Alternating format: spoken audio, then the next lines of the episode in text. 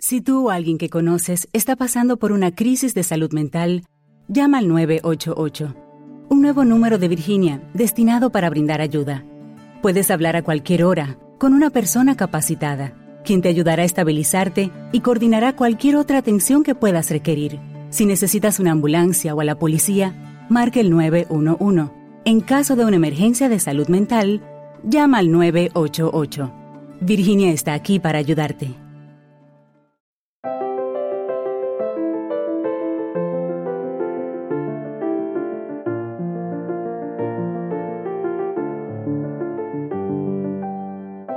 Bienvenidos a Lactando, un podcast de Milcar FM sobre lactancia y crianza con apego, producido por la Asociación Lactando de la región de Murcia.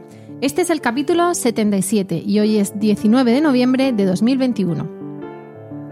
Hola a todos y a todas, soy Rocío Arregui y estoy acompañada un día más por mi compañera Anabel. Hola Anabel, buenas tardes. Hola, buenas tardes. Por Clara, bienvenida Clara, buenas tardes. Hola Rocío. Y por Verónica, bienvenida, bien hallada Verónica. Buenas tardes. ¿Cuánto tiempo sin, sin oírte por las ondas?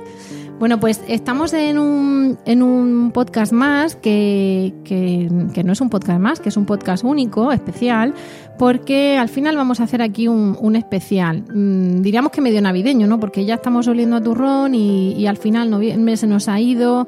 Vais a entender más por qué ahora nos cuesta cada vez más grabar y, encontrar el día, cuadrar agendas y protocolos eh, COVID y no sé quién está en cuarentena y su niño, espérate que es contacto estrecho de no sé quién. Entonces todo eso pues lo complica mucho más en estos tiempos. ¿Qué pasa? Que por eso vais a encontrar con el podcast de novi-diciembre, se podría decir. ¿Vale? Sí, sí. Podemos acuñar ese término nuevo. Especial fin de año, quizá. Especial fin de, fin de muchas cosas. Y, y, queremos además contar que este es un podcast especial y único porque hemos decidido paralizar el podcast, o es que no quiero decir terminar Dejarlo el en podcast. stand-by. Claro. Eh, no vamos a decir este es el final, este es el último, porque sería mentira pero tampoco sabemos cuándo va a ser el siguiente o si vamos a grabar especiales o qué es lo que vamos a hacer. Eh, hemos considerado que, mm, como decían, hemos tenido hijos por encima de nuestras posibilidades, hemos tenido trabajo por encima de nuestras posibilidades. Eh, vamos, que, que, esto no es aquí un monólogo mío. Hemos tenido, eh, si echamos la vista atrás y, y, vemos cuándo empezó el podcast, en 2014, llevamos siete años y tres meses o, o dos meses. Claro, llevamos siete temporadas completas. Sí, capítulo 77. Capítulo 77. Sin pero, faltar. Sin faltar, habiendo tenido pandemias y, y, partos y cosas así. Y, y además eso hace, ese ruidito que veis es de la puerta que chirría porque Fuck COVID, lo siento, eh, ya que estamos de, podcast, hemos vuelto a, la infusión que tanto que estábamos echando de menos otras veces. Eh, ¿Qué pasa? Que, que, llevamos siete temporadas. Eh, hace relativamente poco escuchamos que solo un 15% de los podcasts supera los tres o cuatro primeros episodios. Sí. O sea, que, que, que, que, somos la bomba, ¿no? Que somos tremendas. Y, y nos escuchan, quiero decir. Que claro, lo grabamos claro. y nos escuchan. Bueno, importante. Ahora importante. hacemos autobombo de todo lo que nos han dado. de lo Todos buenísimas los que somos. que nos han besos, dado. besos, besos. hombre, hombre. Claro Pues que eso. sí. Entonces, claro, eh, llevamos siete temporadas. Cuando empezamos el podcast teníamos menos hijos que ahora. Sí, ¿Se puede decir? efectivamente. No, yo tenía los mismos. Tú los mismos. Yo los mismos. Yo tenía dos y ahora tengo tres. Salió el nacimiento de Miguel ahí en el, en el podcast. Sí. Eh, Verónica, tú tenías uno. Yo tenía uno y luego vino la perla de la pequeña y menuda diferencia. Por Oh, eso. Y, y Anabel, Yo bueno. no tenía ninguno. Tú fíjate.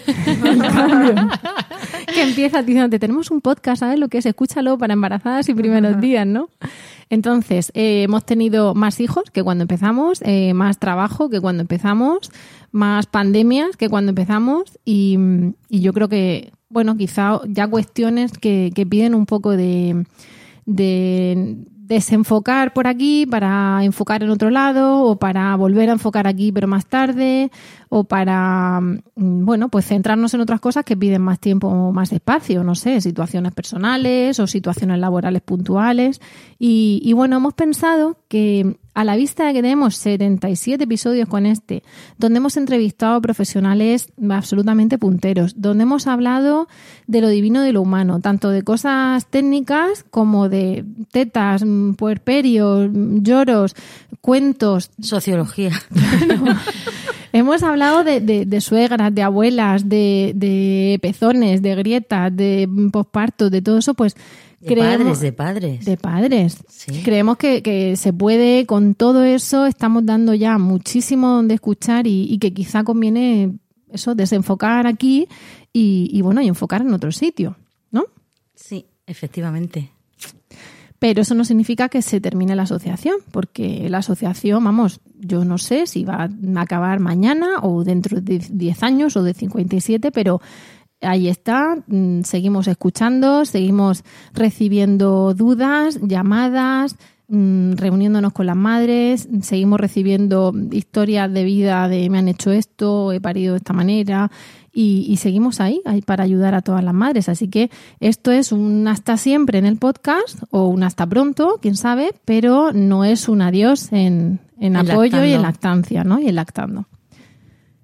Tenemos un paquete de pañuelos en la mesa, Miedo me da. que como dicen en Clara la huerta, no lo perderás. Yo no voy a contar ningún cuento hoy. No, Da cuento no. Pero sí. podemos contar, pues claro, mm, ¿qué nos ha llevado hasta aquí? Porque esto al final, siempre hacemos el podcast de diciembre así como un poco navideño, un poco especial. Sale un poco también el Grinch que llevamos ahí dentro cuando empezamos a echar pestes de mm, Reuniones familiares, que nos digan, entorno, déjamelo, los de los brazos. O sea que si queréis empezamos en modo así otra vez. Pero yo creo que, que- que la ternura estos días nos tiene que invadir antes de tener esas reuniones y, y quizá ver mm, todo lo que estamos, todo lo que hemos aprendido, todo lo que nos ha dado lactando. Y a lo mejor, oye, cuando cierre lactando dentro de 87 años, cogen este podcast y les vale, ¿no? Y es aplicable. Pero bueno, quizá mm, habíamos pensado que, quizá queríais escuchar eh, un poco qué nos da la asociación, qué, mm, qué ofrece, pero no tanto como oferta mm, sociosanitaria o de apoyo, sino un poco los valores que, tenemos, lo que os damos y, lo que queremos seguir manteniendo, que desde luego sin vosotras como escuchantes, sin vosotras como asistentes a las reuniones e incluso sin vosotras como personas que den un paso más allá y que también quieran hacer un voluntariado para ayudar y, y devolver lo que se os dio en su día, pues esto no seguiría, ¿no? En general, las personas que formamos parte de Lactando, más allá de ser socias o más allá de acudir a una reunión, es porque tuvimos alguna dificultad y, y Lactando nos ayudó Buah. a superarla, madre mía. Buah, insisto, en la huerta dicen no lo perderás. Pues aquí están los pañuelos en la mesa que no los perderemos, ¿eh? Desde luego. Mira, hoy he escuchado una. He leído un post de, de Alba Padrón, que es eh, una eminencia en lactancia, que es maravillosa, que me ha llamado tanto la atención que pensaba, ostras, pues citándola bien y dándole a ella todo el mérito, eh, me parece, me parece digno de, reseñar. Y, y dice, no existe la lactancia ex- exitosa como constructo único que define la culminación perfecta de una etapa. La lactancia debía ser algo que se defina por tus valores, apreciaciones o expectativas. Exitosas no son seis meses de lactancia materna exclusiva. Exitosa no son dos años de lactancia. Exitosa implica que sea deseada. Implica que sea feliz, al menos en la mayoría de los momentos. Implica que te guste dar el pecho. Implica encontrar ayuda cuando lo necesitas. Yo sí que lloro, ¿eh? Yo no me, avergüenzo de estas cosas. E implica que te feliciten por dar el pecho y que no recibas los prejuicios de los que te observan. Implica que los que te rodean respeten tu decisión, sea la que sea. E implica que dejes la lactancia y encuentres ayuda para hacerlo cuando lo decidas. Pero es que marcar, eh, eh, poner como un- es una especie de nota, ¿no? Como poner nota, la estancia exitosa. ¿Qué significa? Que aquella mujer que por las razones que fueran quería lactar hasta el año y no llegó a lactar hasta el año, ¿qué se llama? ¿Lactancia fracasada? Eso es muy duro. O que sea, a veces puede ser el que, si te duele, que no es una lactancia exitosa. Es tener una lactancia tórpida, ¿no? También se, entonces, bueno, puede ser un inicio regulero, pero luego sí. sí. O tener una lactancia donde ha habido brotes de estos de, y crisis de, de- y agitación del amamantamiento, donde dices, es que hoy de verdad que me, me- me tapaba la teta y no la tocaba más porque te tiene crispada, pero, pero ves el, el, el íter general, el camino a- con perspectiva y ves meses, años, y, y digo años, que no me gusta decir años, o ves días y semanas de, de una lactancia feliz. Sí. Yo creo que eso es lo que también defendemos, ¿no? Que, que hagas lo que quieras, que des el pecho el tiempo que quieras, que te ayuden a dar el pecho, que te ayuden a dejar el pecho, que no te den por saco en medio, que también es importante. Claro, yo, yo siempre decía, cuando yo era presidenta de Lactando, yo siempre decía ah, que la misión de Lactando, la, uno de los objetivos de Lactando no era que todas las mujeres del mundo den teta a sus hijos, que nuestra misión como asociación y como voluntarias era que aquellas mujeres tomen la decisión de dar el pecho a sus hijos con la información válida, sin mitos, y que aquellas que necesiten apoyo emocional o ayuda y, seguimiento lo encuentren en lactando cuando Claro. no lo han encontrado en otros sitios. Y luego además yo también decía, ojalá, ojalá tengamos que cerrar lactando, ojalá eh, desaparezca, desaparezca lactando y todos los grupos de apoyo. Y algunas me decían, Ese día pero, llegará. pero, pero ¿cómo dices eso? Digo, pues porque eso significa que las mujeres en su entorno más próximo de la familia, en su centro de salud o en el entorno social donde ellas eh, viven y, y- y- y hacen su día a día, han encontrado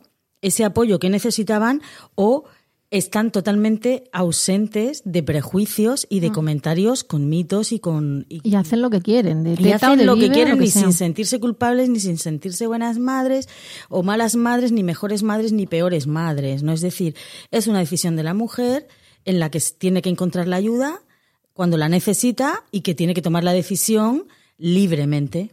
Mm. Yo fíjate que hago un, un- un paréntesis, me acabo de dar cuenta de que, de que de cuatro tenemos aquí dos antiguas presidentas. Esto es un, un podcast que automáticamente ha subido de, de categoría por, por los altos cargos. Entonces, luego, sueldo y puertas giratorias aquí no tenemos, ¿eh? pero, pero bueno, el cargo De lactando a Iberdrola.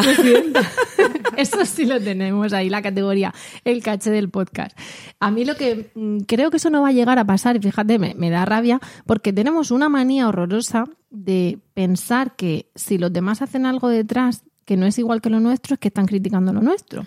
Entonces hay ahí esa gana de imponer lo que tú hiciste, cuando al final, y, y yo lo pienso todavía de mi generación para arriba, la mía, supongo que de la mía hacia abajo será igual. Em, y, y- y claro, al final ahí dices, vamos a ver, tú hiciste lo que buenamente pudiste, que te bombardeaba a su vez tu madre, que te bombardeaban los anuncios de la estancia de fórmula, que, te- que no había formación, que no había no sé qué. Ahora yo estoy haciendo lo que sé, lo que puedo, lo que quiero, lo que buenamente se me apaña, lo que me- de repente me da conexión con mi bebé mm, o me da placer en el sentido de, de- de vínculo y de, y de cercanía con él y ya está. Y cada uno hace lo que buenamente en ese momento le da. Y es más, nosotras mismas yo creo que hemos hecho cosas que luego con la vista atrás dice, anda que si yo llego a saber entonces lo que sé ahora, Sí. habría hecho no sé qué, pero vamos, desde le habría comprado este modelo de zapato hasta este juguete o hasta habría, mm, habría puesto en la cuna de esta manera o de la otra. Vamos, me ha pasado de ver una foto porteando y decir, madre, amor hermoso, cómo la llevaba o, o cómo la acosté, no sé qué postura, pero, pero pues, somos hijos de, de nuestro tiempo en cada momento. Entonces yo creo que la parte esa de no llegar a comprender que lo que hace el otro lo hace porque las cosas son distintas o porque le sale a ella de- de- del alma, va a hacer que siempre hay alguien metiendo el, metiendo el dedico en la llaga y hablando de por qué das vive o por qué das teta, porque las que dan vive también se quejan de que les... Y, y luego las que dan teta, mm, me voy a callar, porque esto, al final me hace gracia, es como, yo no soy machista, pero, o yo no soy homófobo, pero, Sí. así que yo soy pro lactancia, pero, hombre, ya con esa edad, ¿no? Yo, yo pro lactancia. Eh, tengo muchas amigas que dan teta, pero... Pero este crío, porque no le pones y le das y no sé qué, no sé cuánto. Entonces, ahí ese puntico yo creo que va a hacer siempre que haya un, un lactando en tu vida, ¿no? Pon, pon un lactando en tu vida para siempre. Pero bueno, la suerte es que también tenemos otras otras maneras de hacer tribu ahora, que antes éramos el sitio para contactar en nuestra región, al menos en nuestra ciudad y en más puntos de nuestra ciudad. Y, y ahora, pues, cualquier foro, tribu online, tal, pues también te lo, te lo aporta, ¿no? Sí, cada vez hay, hay más sitios. Hace 12 o 15 años, en Murcia y alrededor de Murcia, era el único lugar donde se encontraba el apoyo y la tribu y el grupo de madres con recién, con recién nacidos o un poquito más mayores, donde tú madre lactante podías estar tranquila y segura y rodeada de un entorno muy semejante a la decisión que tú habías tomado. Pero yo creo que también es trabajo del tiempo, de lactando, de que los profesionales cada vez están más formados. Eh, por suerte, por suerte, la verdad es que, que yo lo estoy notando en, en los centros de salud y, y, por lo que me dicen algunas madres que me llaman. Eh, Verónica me mira con una cara muy rara. Yo, yo igual es que tengo mucha suerte. Están, yo es que igual tengo mucha suerte. En el barrio donde vivo hay dos centros de salud y, y me hablan bien de, de, de, los profesionales que hay allí. Me dicen, no, no, es que mi pediatra me ha dicho esto, no, no, no, es que mi matrona me solucionó esto. O sea, es decir, que eso hace 10 años era muy difícil de escuchar. Pero. Antes, antes lo normal era que te dijeran un disparate y que si a ti te, te, se te encendía alguna luz y te chirriaba, pues entonces contactase con Lactando, menos eso pensé yo, ¿no? Voy a hacer todo lo posible para que esto funcione. A mí me están diciendo esto, y además me estaban diciendo esto la enfermera de lactancia del hospital mm, de referencia en, en, en niños, en neonatos y en, en maternidad. Y dices tú, esto no, esto no, no sé lo que es porque no soy primeriza o lo que sea, pero esto no. Y ahí estaba lactando, ¿no? Para decir, ve por aquí. Luego a lo mejor no somos sanitarias, ahí se quedaba la cosa. Pues tienes tú que pelear para que te hagan el cultivo, para irte a no sé dónde, pero ahí estaba lactando para decirte, por aquí van los tiros. Rocío, ¿tú cómo te acercaste a lactando? Y ahora pregunto yo, normalmente yo lo he contado, Rocío la ¿no? que, la ella, que pregunta. Ella nos contó, bueno, yo creo que su, lo he contado, yo creo que lo he contado. trayectoria Pero vamos, lo, lo digo así muy rápido. No, yo es que pasan las de Caín con la mastitis, ya lo sabéis. ¿Por qué me están llamando aquí un WhatsApp? Your home is more than the sum of its parts. And creating a truly extraordinary space is about more than picking the perfect products. That's why the experts at Ferguson Bath, Kitchen, and Lighting Gallery are here to help you throughout the entire process to create a home that's as unique as you are. Bring your vision to us. Schedule your showroom consultation and see more from brands like Monogram at build.com/ferguson. Cuando el tráfico te sube la presión, nada mejor que una buena canción. Cuando las noticias ocupen tu atención, enfócate en lo que te alegra el corazón. Y cuando te sientas mal, un buen médico te ayuda a sanar. Sabemos que mantener tu salud es tu prioridad, también es la nuestra en Kaiser Permanente, donde trabajamos juntos para cuidar de todo lo que tú eres. Kaiser Permanente, para todo lo que tú eres. Kaiser Foundation Health Plan of the Mid-Atlantic Stay Inc., 2101 East Jefferson Street, Rockville, Maryland 20852. Pues puede ser de la grabación, pero nunca lo sabremos. Bueno, eh, no creo que sea de la grabación. Bueno, eh, yo tuve a mi hija un mes de septiembre y tuve un montón de problemas. ¿A tu hija? A mi hija A mayor. hija, sí. en septiembre, finales de septiembre, y tuve un montón de problemas eh, de lactancia, de establecimiento de lactancia, de somos de poca leche, de las de pecho pequeño somos tal, nuestra familia, eso, de eso ser también de poca leche, en fin, cosas Las así. leyenda- las leyendas familiares. en esta familia, a mí, a mí yo tenía otro, otra Mejor leyenda de poca esta. que de mala. Era como una especie de maldición. maldición ancestral. Pero es que además da la casualidad de que en mi familia hay gente con el pecho normal, bueno, normal, una talla normal, y hay gente pechugona. Y oye, pues, pues qué maravilla. Esto es como todo, la que tiene el pelo liso lo quiere rizar y viceversa. Pues la que tiene mucho pecho a lo mejor está muy contenta o no, o quiere reducírselo y la otra con complejo y tal. Y yo nunca he sido de mucho pecho. Entonces, claro, las de mi familia no me han dado nada de teta. Y de repente llegaba yo diciendo que iba a dar, entonces claro, era como, ¿qué vas a dar? ¿no? Bueno, no te lo dicen, pero loca. en cuanto la cosa empieza a fallar, te dicen, bueno, pues en la farmacia hay una leche que está estupenda.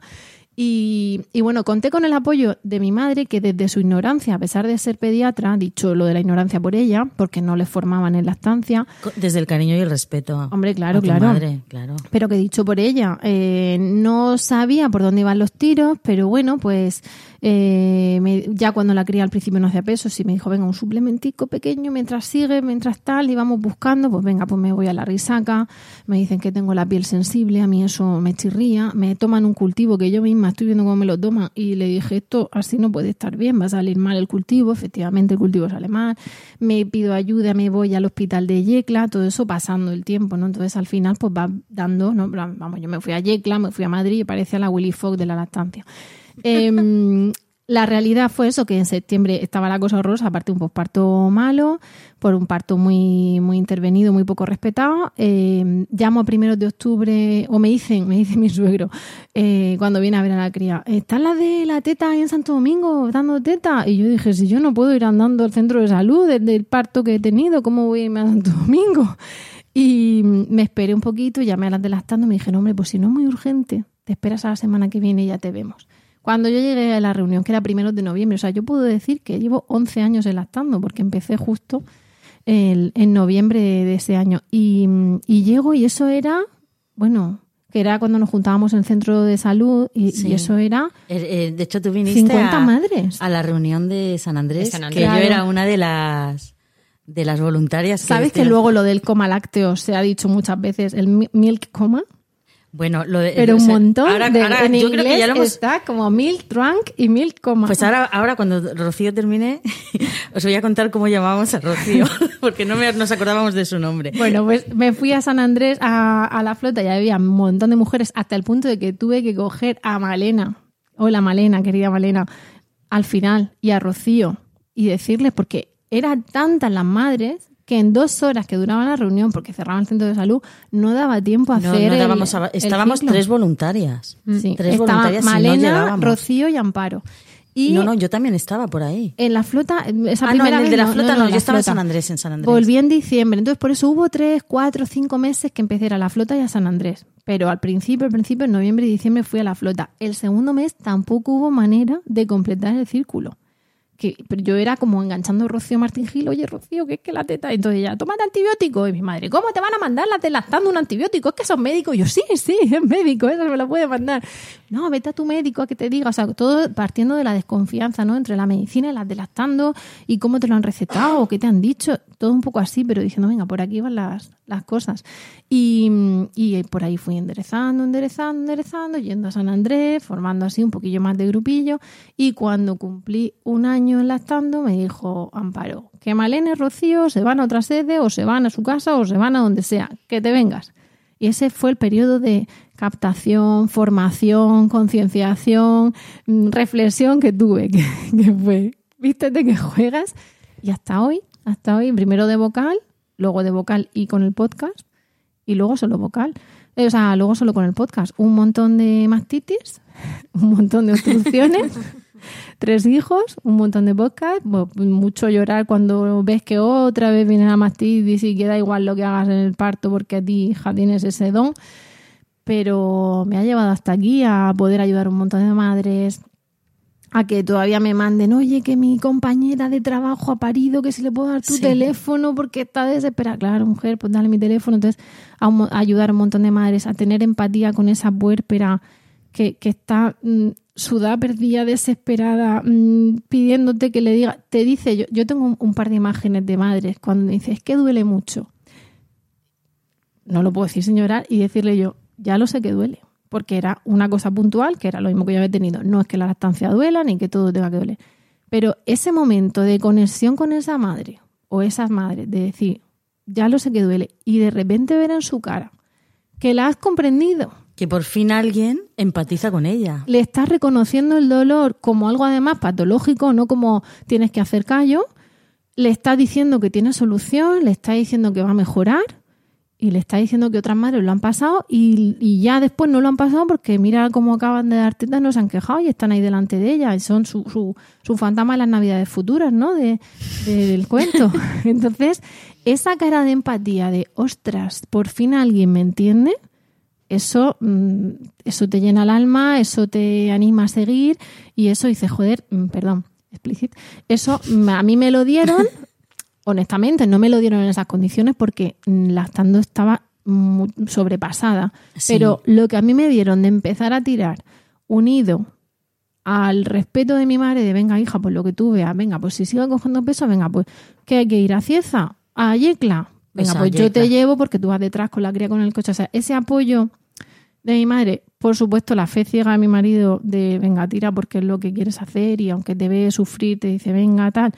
Y el sexto sentido ese materno de yo voy a pelear hasta que llegue al final del kit de la cuestión y si es que no puede ser cuando haya llegado al fin, pues habré hecho todo lo posible, pero yo quiero quedarme internamente con que he hecho todo lo que estaba en mi mano por dar el pecho y tal. Pues eso. Mi, Y encontraste un entorno familiar claro, de apoyo, apoyo logístico. he encontrado muchos inconvenientes mm, de segundas. Sí. De este ya, este ya. Pero cuando los has encontrado ya tienes más fuerza para saber qué es lo que quieres y qué es lo que no. Cuando estaba que la cosa no fluía, esos dos primeros meses del infierno, ahí también tuve críticas, no justo de esas personas, sino de otras personas, y es muy duro estar puérpera, con un, un posparto súper intervenido, con esa lactancia, o sea, eso es muy duro, ¿no? Yo creo que eso te marca de, de por vida, te queda Sí, ahí sí. como un trauma, pero no quiero llamarlo así trauma porque parece que para otras personas que hayan pasado cosas más gordas no las quiero ofender.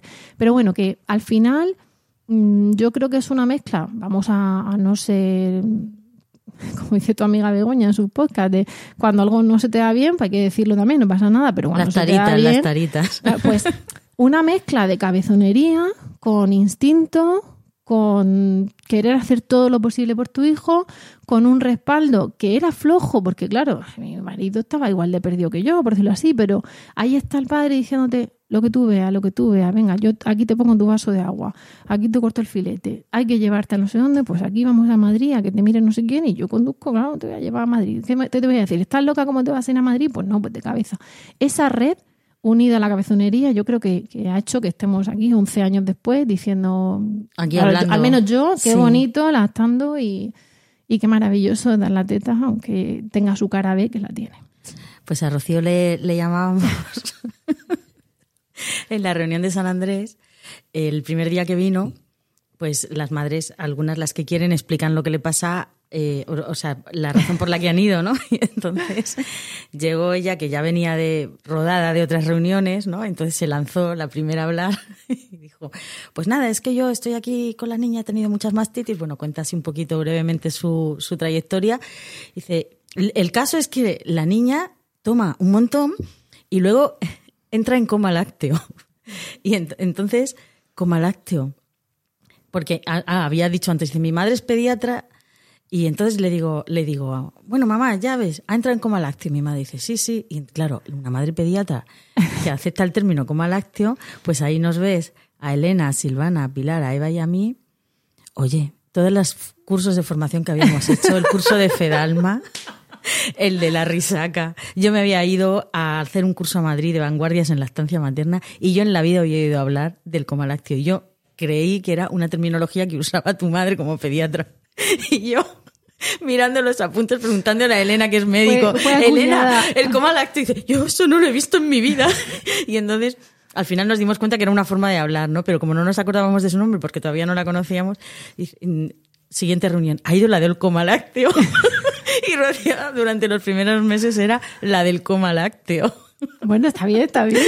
Es que mi hija no se dormía, como, yo estaba con la mastitis y tal, pues al final la, la lactancia todavía no fluía y, y cuando empezó a dormir, eh, yo llegó un momento que dormía mucho, era una niña trampa que dormía del tirón, o sea, primero no durmió nada en la vida y luego ya dormía del tirón. Entonces cuando dormía yo me tenía que levantar antes y sacarme porque me daba algo. Entonces iba haciendo un buen maco de leche.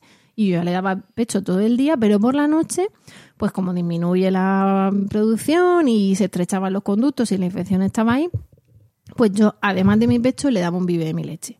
Y si no, no se dormía. Entonces, claro, cuando le daba los dos pechos y un bibe de mi leche, la chiquilla se quedaba rana. Y entonces yo dije lo del coma lácteo. Y ahí se quedó la cosa.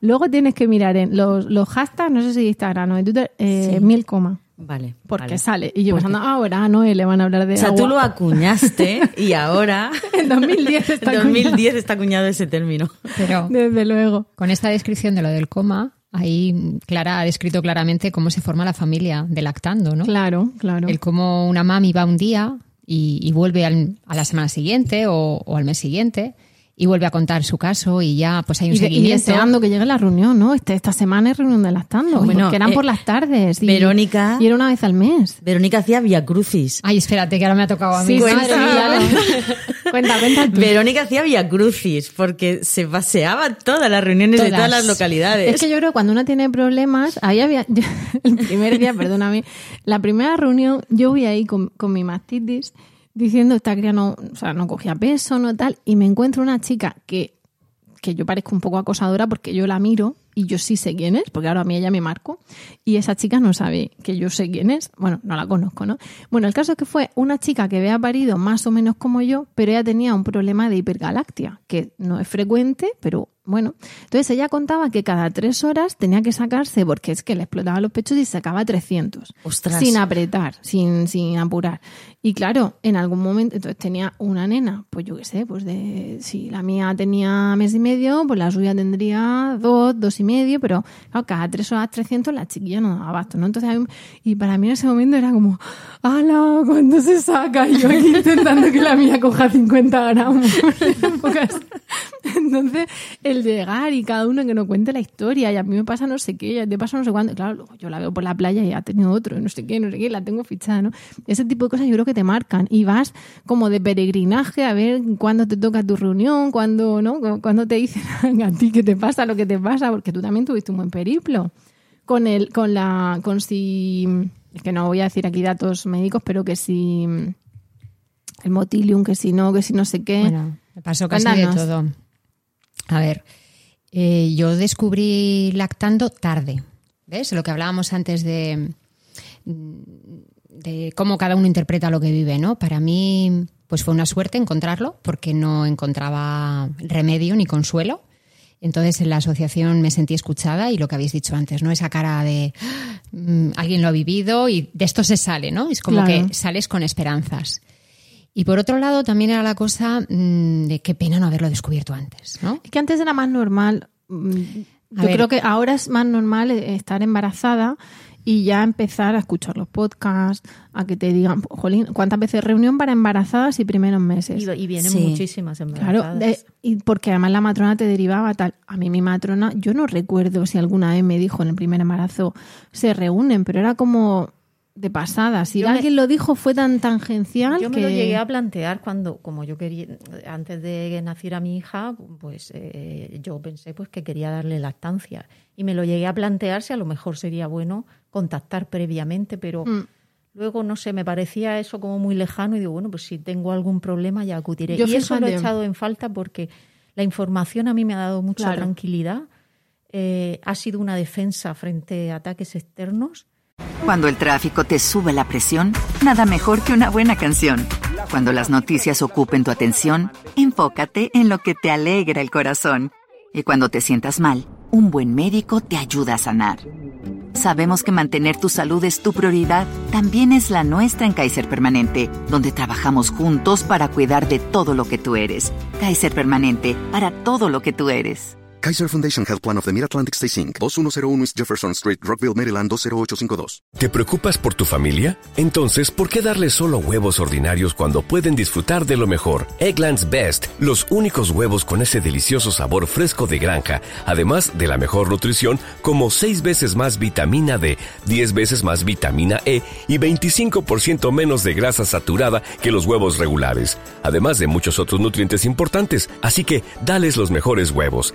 Eggland's Best, mejor sabor, mejor nutrición, mejores huevos. Y, y claro, al final, aunque, aunque yo acudí con mi hija, pues no recuerdo bien, pero de muy pocas semanas. Muy Eh, chiquitilla, ¿no? Viniste a, sí, a pues de un mes o algo así. Pero, pero ya es que desde el momento de nacimiento en el propio hospital, pues te asaltan las dudas, eh, a- pues a veces eh, que si le dan un biberón pirata, que si no sé qué. Entonces, Ah, los Claro, biberones pirata. El, el biberón pirata, sí. Otro Claro. término que podemos Esa acuñar. maravillosa, esa famosa segunda noche. Mm, que de ¿y le llama la noche de las vacas? No. Yo en, en inglés he traducido la noche de las vacas locas o algo así. Pues, eh, Pero las así. vacas locas somos las madres ¿Será? que estamos locas y tenemos igurgitación ¿Será? lechera. Yo, yo he contado alguna vez que a mí me, me pusieron, yo di a luz un sábado por la tarde. Eh, me indujeron y nada, todo lo que digo muy intervenido, sábado por la tarde. Entonces el lunes por la mañana dicen que me dan de alta, pero que antes tengo que ir a una sala que hay al lado y que van a ir todas las mamás de en ese momento que estábamos. Parimos 42 ese día, con lo cual yo entiendo que es, no, claro, eso era con la Turnomatic. Entonces, en parte pasó todo eso porque éramos 42 ese día. Y entonces eh, nos ponen a todas en una sala con nuestro bebé, una salita, pues como este salón, que, o sea, como la mitad de este salón con unas sillas alrededor. Entonces cada uno se sienta en su silla con su bebé. Y entonces, venga, la enfermera de la estancia, a engancharos al bebé. Hacer una observación de la toma con 42 mujeres a la vez. No éramos 42 porque las de cesárea se dieron sí. de alta más tarde y tal, pero bueno, ahí vamos un montón. Venga, a ver, entonces la que se enganchaba al bebé se podía ir a su casa. y a mí que la mía no se me enganchaba, yo salí, puerpera habría salido llorando porque decía, no se me enganchaba, no me puedo ir a mi casa de alta con mi niña. Madre mía. Nos quedamos una chica marroquí o tal que, que no se le enganchaba y yo, y claro, iban todas saliendo y saliendo. Estoy y veía que suspendiendo, estoy suspendiendo el examen Eh, claro, práctico estaba de suspendiendo lactancia. lactancia. Entonces tú imagínate cómo entras a tu casa con un bebé en brazos que has aprobado por los pelos, que casi no te vas a tu casa. Eso es tremendo. Y tú, claro, el problema desde el primer día. Ojalá tuviera yo, ¿no? O viniera lactando, subiera, pero en ese momento, pues, pues no sabes. Claro, a, a- a Anabel, dime. No, no, quiero decir que ahora, ahora sí que acuden muchas embarazadas a las Claro. reuniones y no solo a una, sino que la ves que se va repitiendo y, y- y llegan al parto y a lo mejor han asistido pues por lo menos a cinco reuniones. Qué gusto. Yo eh, corrijo que me acuerdo que me dijo la matrona en el, en el cursillo preparto, dijo, se juntan aquí las de lactando, porque antes de algo. Pero como va a venir el verano, era primeros de junio. Entonces acababa de ser la reunión de junio. Era, pues la reunión era los miércoles y el curso preparto era viernes. Entonces dijo, acaba de ser. Ya en verano no se juntan julio, agosto y septiembre. Así que ya en octubre. Esa fue mi maldición, que en verano, en el 2009, cuando nació mi hijo, no había reuniones de verano. Claro. Porque luego, a los dos o tres años, empezamos a hacer reuniones, una en La Manga, otra otra en la Torre de la Horadada y otra en Y luego en a primeros San de Pedro septiembre nos en la veíamos ahí en el patio también y Sí. nos jugamos una terraza. Pero ahí no había ni julio, ni agosto, ni septiembre porque los centros de salud y los centros sociales no habría. Claro. Claro. claro, yo a finales de septiembre había habido cero reuniones en los últimos tres meses. Y cuando pregunté a primeros de octubre cómo estaban con la marcha en brazos y la Sí. semana de lactancia, no había reuniones. Entonces me dijo, para noviembre. Claro, en noviembre llegué yo que, que podía hacer un- una cepa propia de- del, del germen que tenía y de los compañeros. Pero eso que, en fin, cosas de cuando ojalá hubiera sabido yo. Oye, que te hemos cortado, que a mí me han dado hoy cuerda. Tú cómo empezaste, que empezaste tarde y te viniste a una marcha en brazos con tu hijo que era un moco, un chiquitillo. Bueno, antes de eso, Álvaro nació en enero, pero venía Y la para marcha de finales. noviembre. Y la marcha, la marcha fue en, en septiembre, en octubre. En octubre, para la semana de lactancia. No, antes de eso, madre mía, pues no había pasado yo el Vía Crucis, como dice Clara. Eh, yo vi el cartel en un centro de salud y yo tenía la creencia esa de si puedo dar teta, pues doy. Hasta que mi hijo nació y, y ni teta ni biberón. La teta no la cogía y el biberón lo vomitaba. Y a ver qué hacemos con este crío. Era, pues nada, muy chiquitito, no ponía peso. Y en una de estas desesperadas en el centro de salud vi el cartel.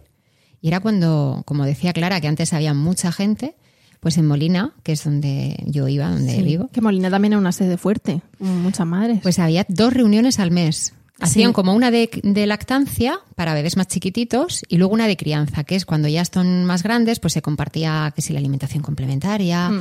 eh, si gatean, si andan, si la guardes y tal. Sí, también de lactancia, Sí, por- sí. porque eran niños más mayores que estaban tomando pecho. Sí, pero que a lo mejor si al observar la Sí. toma ya te llevaba un tiempo, pues decía, venga, pues que vengan las de chiquitillos antes y... Pues yo que me presento ahí y que veo a todos niños que se movían, pero que se movían fuera Sí. del carro, ¿vale? Sí, no solo en brazos de su Que madre. jugaban ahí en el suelo. Sí, y yo con mis problemas, pues la verdad que, como ha dicho Clara, que lo del Via Crucis, es que llegó un momento en el que yo iba todos los jueves, se juntaban antes tres jueves al mes en San Andrés. Sí. Y yo era mi cita semanal, era en lugar de irme al parque o de quedar a ver a una amiga, me iba para allí. Y como iban rotando las vocales o tal, pues había gente, bueno, pues eso no daba tiempo a que todo el mundo hablara. Acababa la reunión y se acercó una vez Eva y me dice, ¿qué te pasa? Digo, no, si yo vengo por coger ánimo y fuerza, de, de saber que se puede, de que aunque se pase mal, si, si hemos dado con la tecla, pero hasta que afinemos, porque bueno, pues ahí surgió lo del frenillo, la, anqui- la anquiloglosia del bebé, todos los problemas, luego las mastitis, el que no me sacaba Claro, lo pero tú seguías suficiente. como con, con molestias, que hablábamos del, de que te habían mandado nifedipino y ese tipo de cosas, porque eres la típica lactancia que no es de libro de tienes este problema Que va, y le nunca- pones esta solución, sino que había allí una cosa que no terminaba había- siempre tenía algo con matices. De hecho, Mm. yo creo que he podido ilustrar mm, todo un proceso de, levantamiento de lengua, de movilidad, de mastitis. Oír a Rocío me, me suponía mucho porque digo, si ella ha venido por delante y lo ha pasado, Claro. Venga, que, que esto se puede, ¿no? A Rocío Martín Gil. No, no, a ti. No, no, a ti, a ti. ¿A mí por qué? A ti. Por las mastitis. Ah, por las mastitis. Claro. Soy A el ver. faro que te guió en tus mastitis. Es Lo que- siento mucho. Muchas gracias. Lo siento mucho.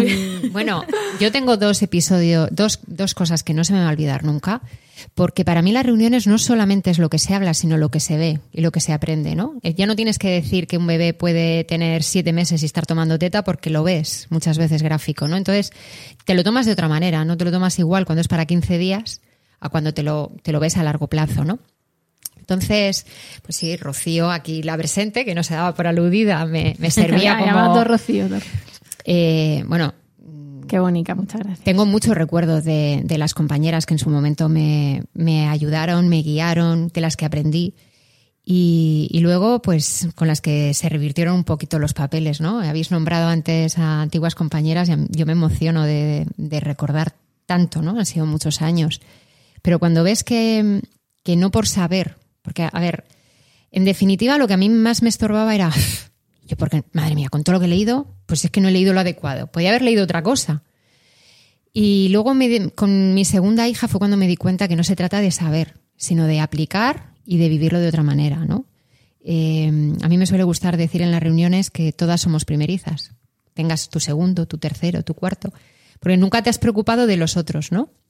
Y ya vas con la experiencia de saber lo que quieres y lo que no. Y las lactancias no tienen por qué ser iguales. Y cuando un niño no tenía frenillo el otro sí, o cuando uno tomaba solo un pecho, el otro tomaba los dos, o uno dormía de noche y el otro se despierta 18 veces, ¿no? Cada uno hace sus... su- eres, eres nuevamente primeriza de madre de dos. Te preocupas de otras primeriza madre cosas. de tres. Lo que te ha salido rodado con el primero, pues con el segundo parece que no, o le das importancia a otros momentos.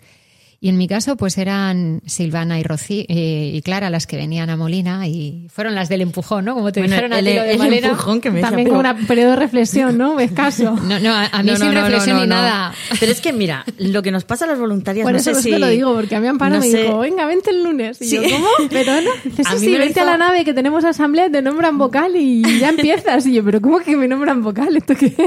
Sí, sí, que tú has tenido muchas matitis y sabes de matitis. Venga, para A mí me lo hizo, eso mismo, me lo hizo Peligros y, y Encarna Pastor. Es como las novatadas universitarias o algo de a mí me lo Sí. hizo y ella no si quiere se lo Claro, dice no, como pero, un pero padrino mira, de- Encarna, Encarna y, y Peli lo hicieron muy bien porque lo hicieron de una, una transición que de repente me vi de, de voluntaria y digo, ¿cómo he llegado yo aquí?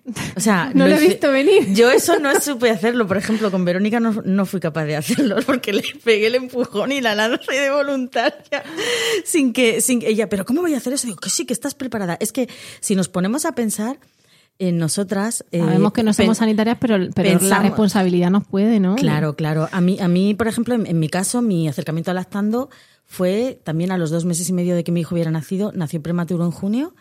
Eh, la última reunión, mi hijo estaba ingresado en la UCI, además estaba con un coma inducido, estaba muy grave.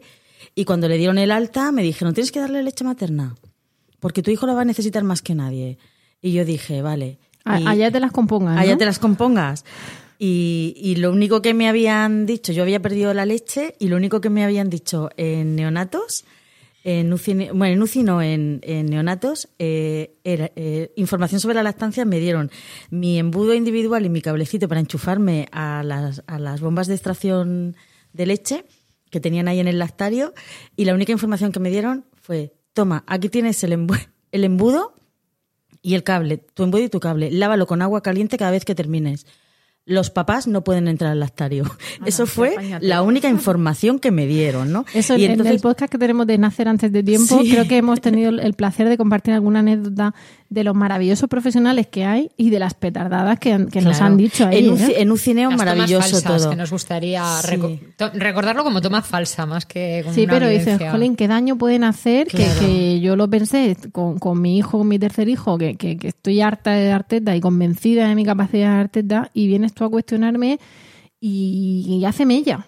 O sea, porque parece que no, pero cuando además tienes el cortisol por las nubes, el primer día que ves que ni te sale leche en- con el sacaleches. Que no, no a mí no me y había salía. yo había estado 11 días dando pecho a mi hijo y el, el día 12 no sale leche. ¿Por qué? Porque estás hasta arriba de, de cortisol.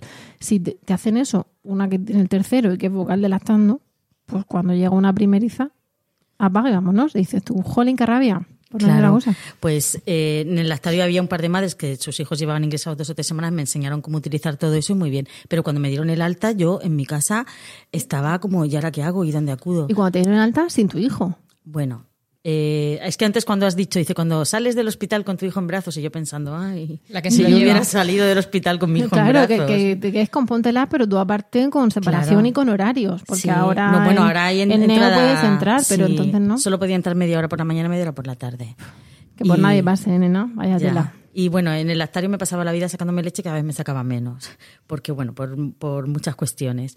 El caso es que, que cuando me dieron el alta yo tenía ese miedo de, de, de decir, bueno, ¿cómo voy a saber si mi hijo respira bien si no tiene el medidor de saturación de oxígeno? ¿Cómo voy a saber su frecuencia cardíaca? Porque yo interpretaba a mi hijo en base a todos los paneles y a todas las cosas que había allí. Pero me tranquilicé porque digo, si le han dado el alta, es porque ya está bien. Lo que pasa es que era un mengajo, era súper pequeñito y pesaba muy poco. Y, y llamé a lactando al teléfono que me había dado la matrona y no, no me contestaba nadie. Y vi en la página web que en verano no habían reuniones. En, en ese momento no hacían reuniones. Y entonces yo dije, ¿y ahora qué hago? Y entonces mi amiga Nuria, que luego fue vocal de lactando. eh, Hola, Nuria. Hola Nuria. Mi amiga Nuria me puso en contacto con Emilio, con un pediatra maravilloso de San Javier, que ahora Mm. ya está jubilado. Y Emilio, pues eso, lo que tú dices, tú fuiste a Yecla, fuiste a Madrid, pues a mí, con mi bebecito de 2 kilos 300, que las correas del, grupo cero de, del coche le, quedaban holgadas porque, porque era súper súper canijo, nos fuimos a su casa que no estaba en Murcia, que estaba fuera, a 60 kilómetros, y allí que le hicimos un atraco a mano armada, estuvimos cuatro horas en su casa hasta que aprendí lo que tenía que hacer. Pero me faltaba el refuerzo del entorno social, me faltaban las mamás de lactando, me faltaba alguien que me dijera... Pero ves tú, eh, él- esa persona, junto con, con Nuria, ¿no? Con el, con el empuje de Nuria, esa persona hizo por ti claro, el, el clic que, que tú necesitabas para ya seguir buscando, aguantar ese verano, ya buscar tribu. el verano fue durísimo. el Pero antes fue- de la claro. tribu, luego, o como mucha tribu que tengas, luego la que se va a su casa. Claro, claro. Bueno, yo me sacaba leche todos los días con mi hijo ingresado. Encontré también el apoyo de, de mi marido, que aunque mm, con el niño ingresado yo me ponía el despertador cada dos o tres horas y, y me, me levantaba a sacar, a sacar leche por la noche y él se levantaba y se sentaba a mi lado. Se quedaba dormido muchas veces, ¿no? Pero se levantaba y se sentaba a mi lado. O sea, ese, ese apoyo de yo no estaba sola en la habitación sacándome Claro. leche. Además era lo que él podía hacer por él y por ti, porque Claro, no, nos dejaban entrar a verlo, eh, yo me tenía que sacar leche, bueno, pues nada, esto es lo que hay que hacer. También tenemos un podcast de padres en el que le mandamos ahí un aplauso, pues ahora más otro, porque Ahora vamos, ahí han sido eh, partes esenciales en, en nuestra búsqueda de, que aquí falta algo y vamos a darle teta a este chiquillo y que salga adelante. Claro, yo fui aumentando, fui relactando eh, sola, eh, con esa maldición familiar de en esta familia las mujeres no tenemos leche. Tu abuela tuvo 11 amas de crías porque tu bisabuela no pudo amamantarle, la abuela no pudo darme a mí, yo nos pude dar a vosotras y mira a tus hermanas que no han podido darle ni siquiera a tus dolor y no primas. tendrás leche. Sí, era una maldición, ¿no? Y además, mm, desde 1911 mm, Pero rompiste el hechizo. rompí el hechizo.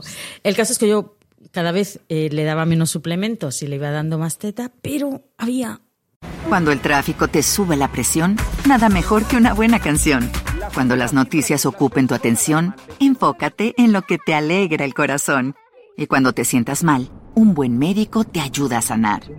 Sabemos que mantener tu salud es tu prioridad, también es la nuestra en Kaiser Permanente, donde trabajamos juntos para cuidar de todo lo que tú eres. Kaiser Permanente, para todo lo que tú eres. Kaiser Foundation Health Plan of the Mid-Atlantic Stay Inc., 2101 East Jefferson Street, Rockville, Maryland 20852. ¿Te preocupas por tu familia? Entonces, ¿por qué darles solo huevos ordinarios cuando pueden disfrutar de lo mejor? Eggland's Best, los únicos huevos con ese delicioso sabor fresco de granja, además de la mejor nutrición, como 6 veces más vitamina D, 10 veces más vitamina E y 25% menos de grasa saturada que los huevos regulares, además de muchos otros nutrientes importantes. Así que, dales los mejores huevos. Eggland's Best, mejor sabor, mejor nutrición, mejores huevos. un suplemento de 60 que no me atreví a quitar. No me atreví a quitar porque pensaba que eso era lo que le hacía engordar. O sea, ya ves tú qué tontería. Era, era tu muleta. Le daba uno de momento. 60 y otro de 30, ¿no? Suplemento de seguridad. El suplemento Claro. de, que me hacía sentirme a mí segura. ¿Cuántas Bueno, mamás pues, han venido a la reunión?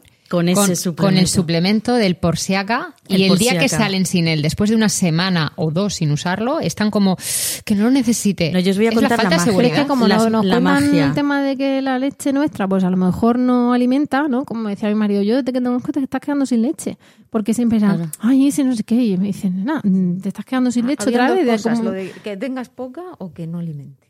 Sí. Pues mira, Claro, que esté aguada. Entonces eh, ahí tenías esa muleta que después de todo Claro. lo que has pasado, yo creo que bastante que ese coco sea una persona absolutamente confi- mm, confiable o que, perdón, confiada en sus propios pechos, como decías tú, tenemos sangre en las venas y, y leche en, la- en las tetas. Tenemos, eh, soy, soy madre, sangre en las venas, leche en las tetas y amor en el corazón. Pero no, espera. Tú Es que ahora viene la parte, tetas y una la parte de ahí. llorar, la parte de llorar, ¿vale? Ya, Va, ya va me la parecía a parte mí de llorar. que Clara nos iba a hacer sacar los clines, es que no podía ser que de otra no como antes, que no, que no se escapa la lagrimilla. La parte de llorar es la siguiente. Bueno, yo estoy condicionando la respuesta totalmente, ¿no? Pero bueno, eh, yo fui a la primera reunión, yo miré en la página web, ¿cuándo vuelven? El día 4 de septiembre, me acuerdo perfectamente, el 4 de septiembre en Molina de Segura. Así que yo cogí el 4 de septiembre, El cumpleaños de mi padre. fíjate, y me fui para Molina de Segura y ahí estaban Encarna y Peli. Y entonces vi un montón de madres con bebés de cinco meses, con bebés de un año, bebé de un año y medio que lactaba, otra que, se- que estaba ahí con el... Y, ve- y- y yo nunca había visto salir la leche de mi pecho, nunca lo había visto, porque yo no tenía reflejo de eyección fuerte. Y entonces yo nunca lo había visto y yo, bueno, pues el niño iba engordando muy despacito y tal, y como estaba tan enfermo, pues yo siempre tenía muchas dudas. Y entonces las madres contaron, es que me duerme mucho, otra es que me duerme Eso poco, otra tal. Y entonces yo me quedé ahí callada porque, bueno, yo, yo principalmente yo era muy feliz porque mi hijo estaba vivo. Entonces, o sea, esa- eh, llegaba un momento en que si tenía que seguir dándole suplementos me daba igual, pero mi hijo estaba vivo, ¿no? Entonces yo decía, ah, mira, pobre madre, tal. fíjate que no, que no duerme. A mí me daba igual no dormir, me daba igual, es que me daba absolutamente igual todo porque yo tenía a mi hijo conmigo, ¿no? Y entonces, de repente me dicen, Carna, bueno, ¿y tú cómo te llamas? Eh, ¿Por qué has venido?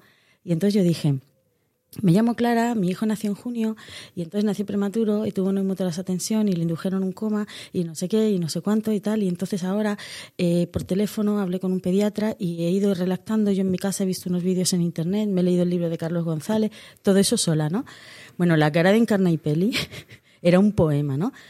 Y, y me miraban como diciendo, ¿y todo eso lo has hecho tú sola? Y yo, sí, sí, bueno, sí, ahora lo que pasa es que le estoy dando y tal. Y entonces Encarna solamente me dijo, se acercó luego y, se sentó a mi lado y, y me dijo, lo has hecho fenomenal. Estoy admirada de oírte. Y en ese momento, por primera vez, sentí que salía leche, es que parece como, como brujería, ¿no? Sentí que salía leche de mi pecho y entonces fui a poner al niño y por primera vez salió, salió pecho y era oxitocina. Era el reflejo de eyección. Yo tenía tanta, tanto estrés, tantas dudas, tantos miedos que, que, que no, que no me terminaba de sentirme segura. Y fue solo dos frases de encarna. Joder, y eso fue como magia. Y entonces salí y quité el suplemento de golpe. Y mi hijo siguió engordando y le he dado teta a seis años. Fíjate. Y, y- y fue y luego la transición que hablábamos era eh, cuando yo ya llevaba ahí un año, estaba yendo todos los, todos los meses a la reunión de Molina, que entonces era solamente una reunión, llegó una madre de prematuro. Y entonces Encarna me dijo, ayúdale tú. Y luego llegó otra madre que estaba relactando, que yo también lo había hecho, y Peli me decía, ayúdale tú. Entonces buscaban casos semejantes a- al que yo había pasado y además que lo mío había sido muy duro y muy complicado.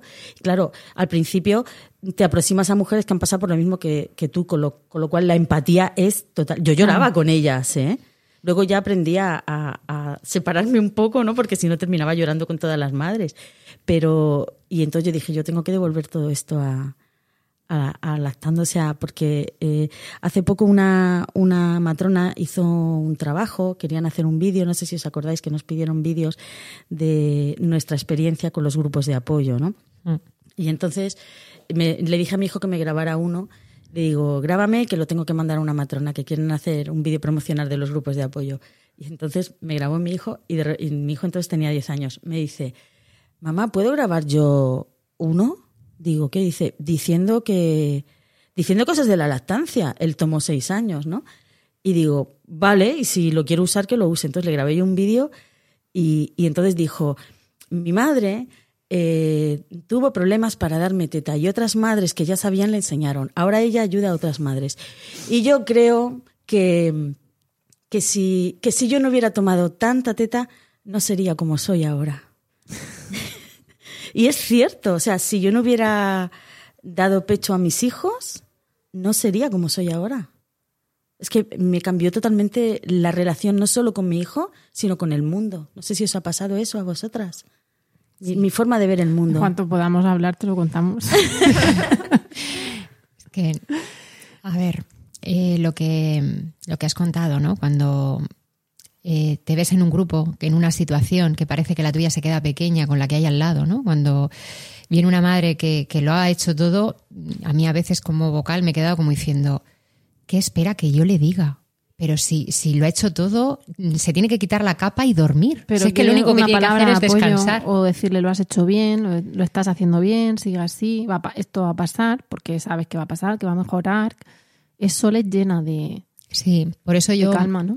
suelo decir, bueno, ahora ya la, la situación es otra, los críos van creciendo, ¿no? Y me acuerdo de la compañera Esmeralda. Hola. Hola Esmeralda, Hola, ahora, Esmeralda. ahora- ahora la escucharemos, ¿eh? a participar. Que ella decía, es que a medida que los críos crecen, los problemas van creciendo, ¿no? Y bueno, cuando tú te estás preocupando por el color de las cacas, te da igual el tema de los deberes, hasta que llegas a ese, a ese proceso, ¿no? Y pues bueno, cuando llega un punto en el que tienes que hacer el pinopuente con la oreja, que eso también lo aprendí de, de Rocío, ¿no? Cuando a veces nos complicamos mucho la vida para, para llegar a un sitio. Y, y te das cuenta de que las cosas pueden ser más sencillas solo escuchando a otra persona o que otra persona te escuche a ti. Si es que a veces no necesitamos nada más que el poder soltarlo, ¿no? Cuando me tocó coger un poco el relevo de, salir a una reunión era como, "Uf, ¿yo qué les voy a decir? Madre mía, si es que si es que si yo necesito ayuda, ¿a qué me van a ayudar a mí? Y todavía a día de hoy, cuando me cuesta mm, compaginar con la vida, los críos y todo, el hacer un hueco para una reunión o para un podcast o para lo que sea, mm, viniendo hoy aquí, por ejemplo, ¿no? Decía, madre mía, si es que me he complicado la vida. Y luego me siento aquí y digo, si es que, ¿cómo no me la voy a complicar? Si es que llena, ¿no? El, el darte cuenta de todo lo que has pasado, de cómo lo has superado, de, que te sentías pequeña, pero al final puedes subir la montaña y, otra que te pongan al lado. Pero sobre todo es que con compañía se hace como todo más, más liviano, ¿no? más llevadero. El, el saber que, que lo haces acompañada, que no estás sola, que otra pasa por una mastitis. Venga, si ella ha podido y está dando teta, tú también. Venga, no le veas el final, que esto es una continuidad. ¿no? Y yo creo que eso es lo que hace que X años después sigamos. ¿no? poder ese de la tribu, ¿no? Yo el- el- lo que pasa, mi- mis comienzos o no son tan maravillosos en cuanto a esa reunión, porque, por lo que os he contado, es que estaba el propio grupo saturado. Igual que la transición, como dos se iban, tenía que entrar, también fue como, pero, pero yo creo que lo que tú dices, que no somos iguales que éramos, no ya la maternidad, que nos cambia por completo, sino que el, vivir la lactancia de esa manera nos ha hecho, nos ha hecho ser personas distintas. No sé cuánto de distintas, porque no sé cómo habríamos sido de no ser vocales y de no ser voluntarias, pero el, el sacar un hueco de nuestro tiempo, a veces a costa de horas de sueño o de renuncias familiares o laborales, para ayudar a los demás. El pelear, eh, el hacer esto, porque recordemos, esto aquí es autónomo, porque somos lo más, que nos dieron el premio a las buenas prácticas en el Sistema Nacional de Salud, a la primera organización, mm, o sea, el primer servicio no sanitario que Que recibía no ese estaba premio. formado por profesionales sanitarios. Claro, eh, se presentaban equipos médicos de la cardiología al Morales, de no sé qué hospital en Cuenca, y El nosotras, centro de salud, tal. claro, nos, nos dieron ese premio por todo lo que habíamos hecho y ahí incluían las consultas telefónicas, los podcasts, las escuchas de los podcasts, las reuniones, la relevancia que teníamos en, en la región. Luego, a nivel podcast, de, de, digamos, de éxito particular, por ejemplo, Evox nos reconoció como podcast destacado y Apple también. Mi, mi marido que tiene la red de podcast también. y Spreaker también. Mi marido dice que él, que es un podcaster que, que, que lo conoce un montón de gente. De reconocido Sí, prestigio. no, está feo decirlo, pero es que es así. eh, no tiene el podcast destacado eh, y nosotras sí.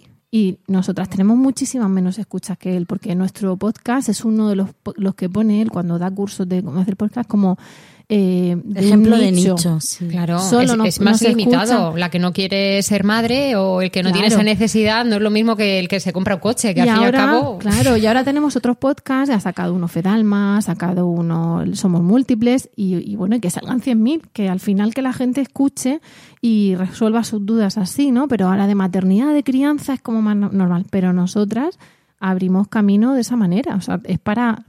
Está feo, no, no está feo. Está precioso decir que es para sentirnos orgullosas de todo lo que hemos podido ayudar, de que nos han mandado saludos y agradecimientos desde Perú, desde México, desde Alemania. O sea, ha sido una manera de llevar ese asesoramiento a gente que necesitaba esa tribu y que vivía a miles de kilómetros y no tenía esa tribu en su país por los motivos que fuese, ¿no? Entonces ahí es donde podemos ver lo importante que ha sido el, el, el, el mamar, nunca mejor dicho, nosotras, ese, esa ganas de voluntariado y de hacerlo, de devolver lo que nos regalaron y el efecto que hemos podido causar en muchas familias. Bueno, y luego otra cosa que te has olvidado de decir. Pero es que muchas madres no son como pensaban ser gracias a lactando. Claro, pero yo, yo venía a hablar, yo venía aquí a hablar. de mi libro, ¿no?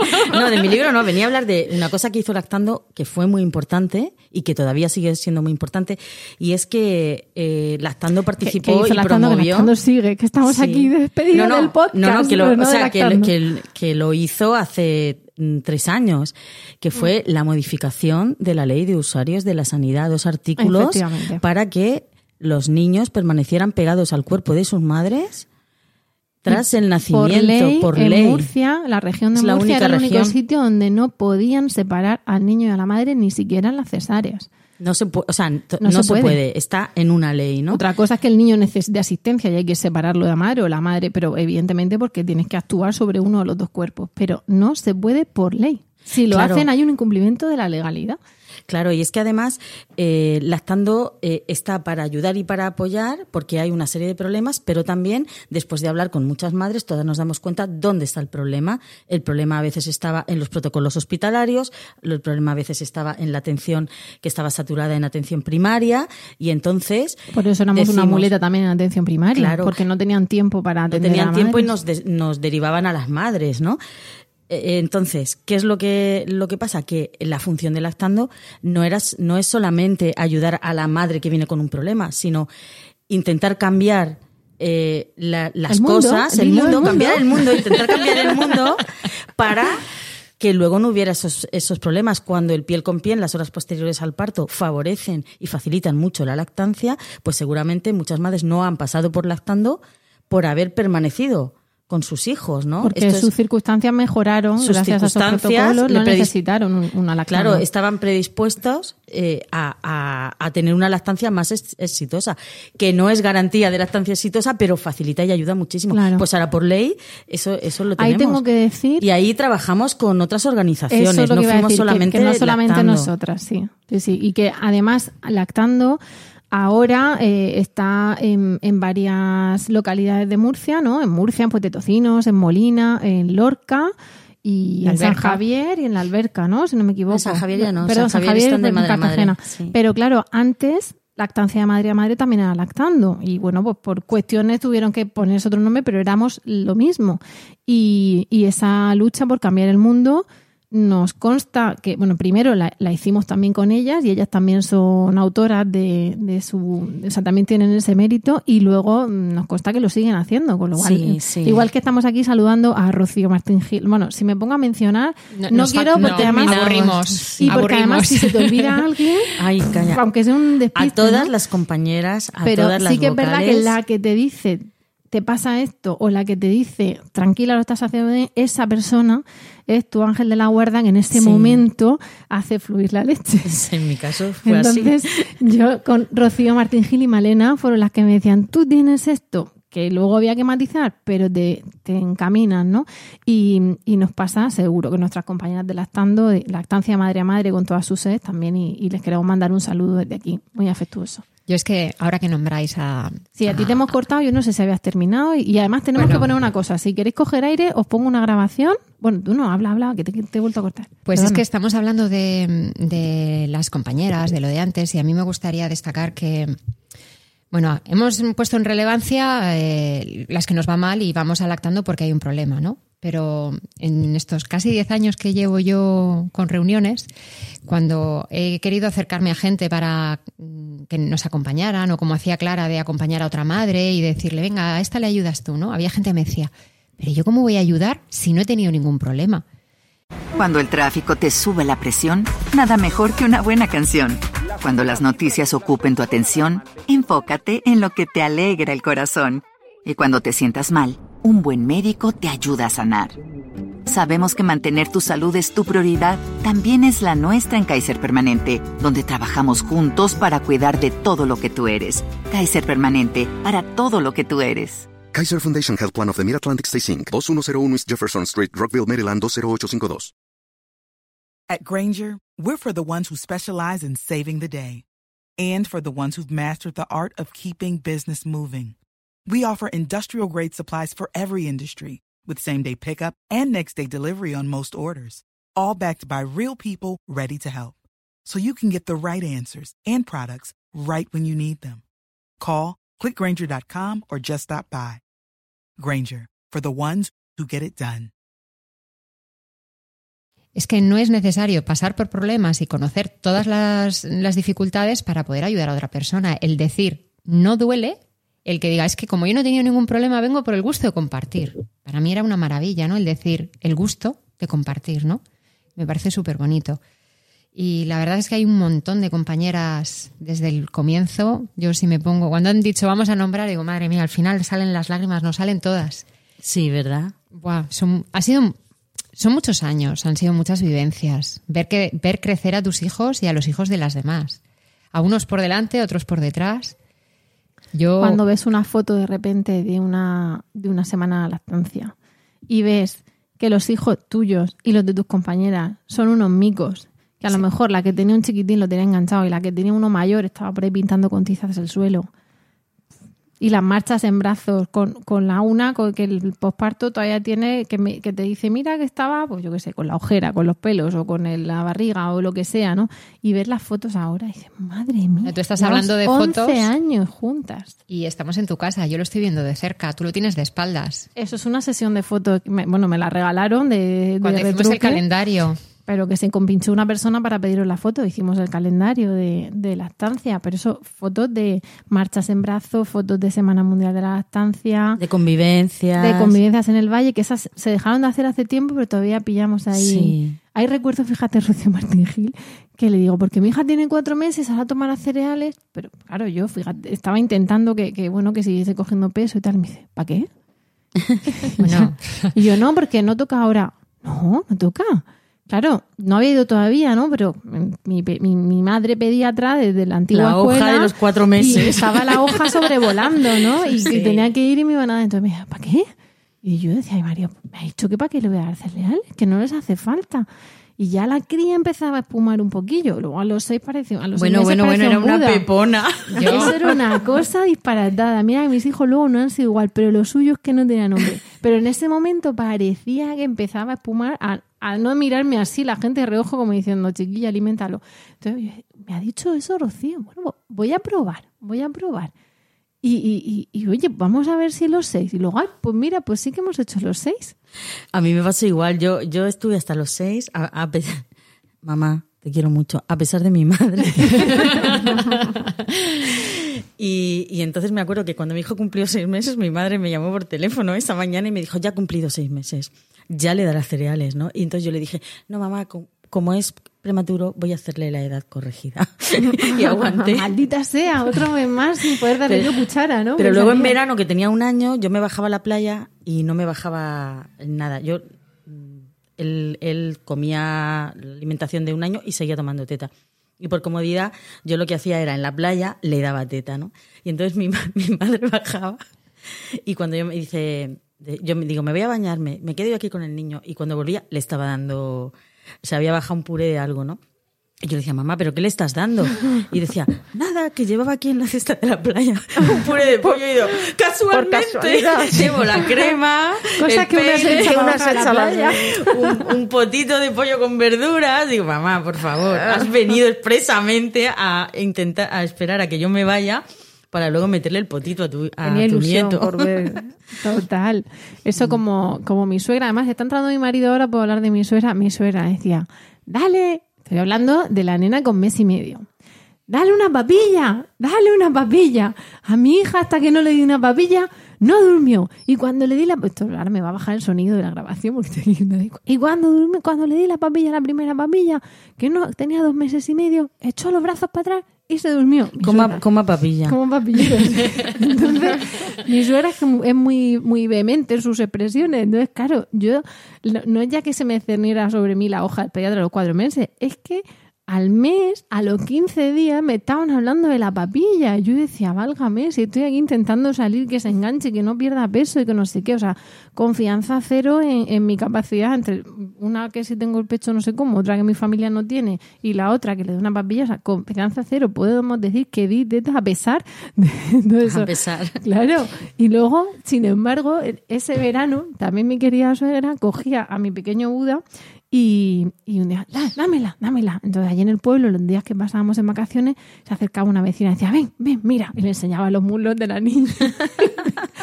Pata negra, Sí, pata sí, negra. sí. Mira, mira qué muslos, mira qué brazos. Y yo le decía a mi marido, ¿ahora qué? ¿Ahora la papilla qué? ¿O qué pasa?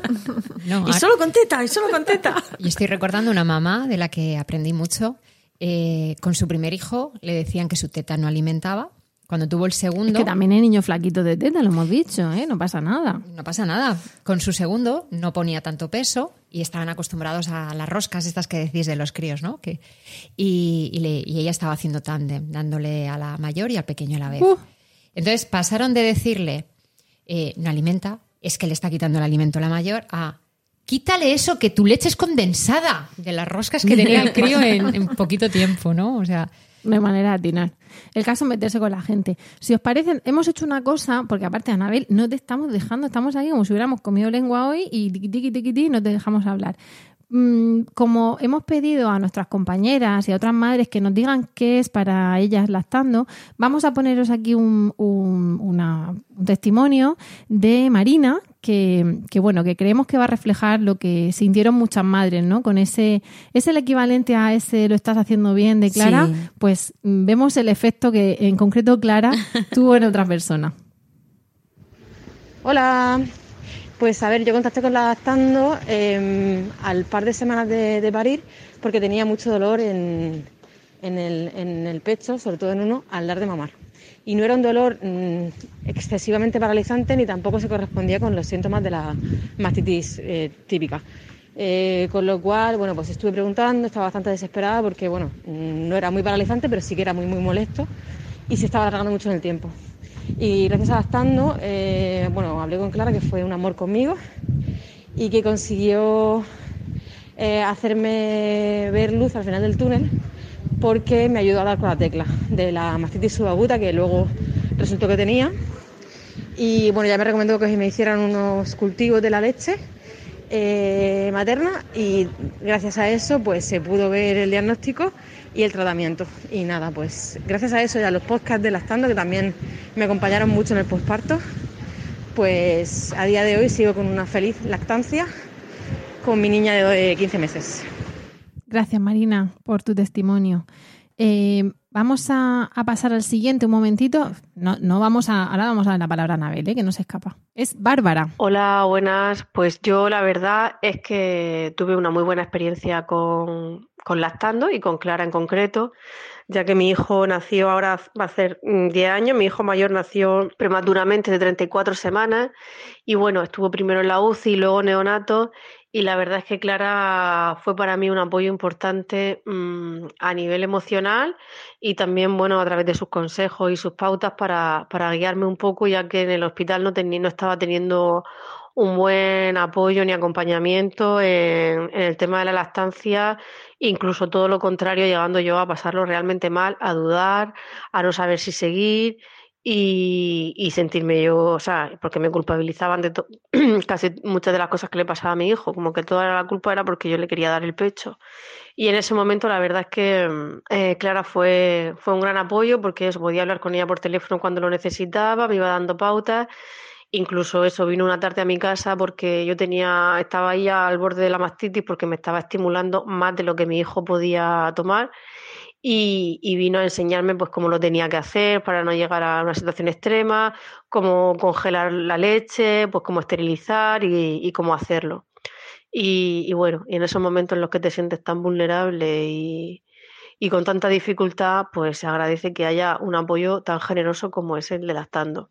Y de hecho, a partir de entonces, todas las madres que me he ido encontrando que tenían dificultades con la lactancia, siempre las he redirigido a, a Clara, a lactando, y todas han tenido muy buena experiencia, porque es que creo que, que hacen un servicio que es muy necesario y son, en general, todas las que yo he conocido, muy generosas. Así que nada, pues un agradecimiento muy grande a, a todas ellas. Un beso, chao. Yo la verdad es que me acuerdo de, esta madre, fue la primera madre de prematuros a la que yo ayudé. ¿Esta es la madre de prematuros? Esta es la primera madre de prematuros.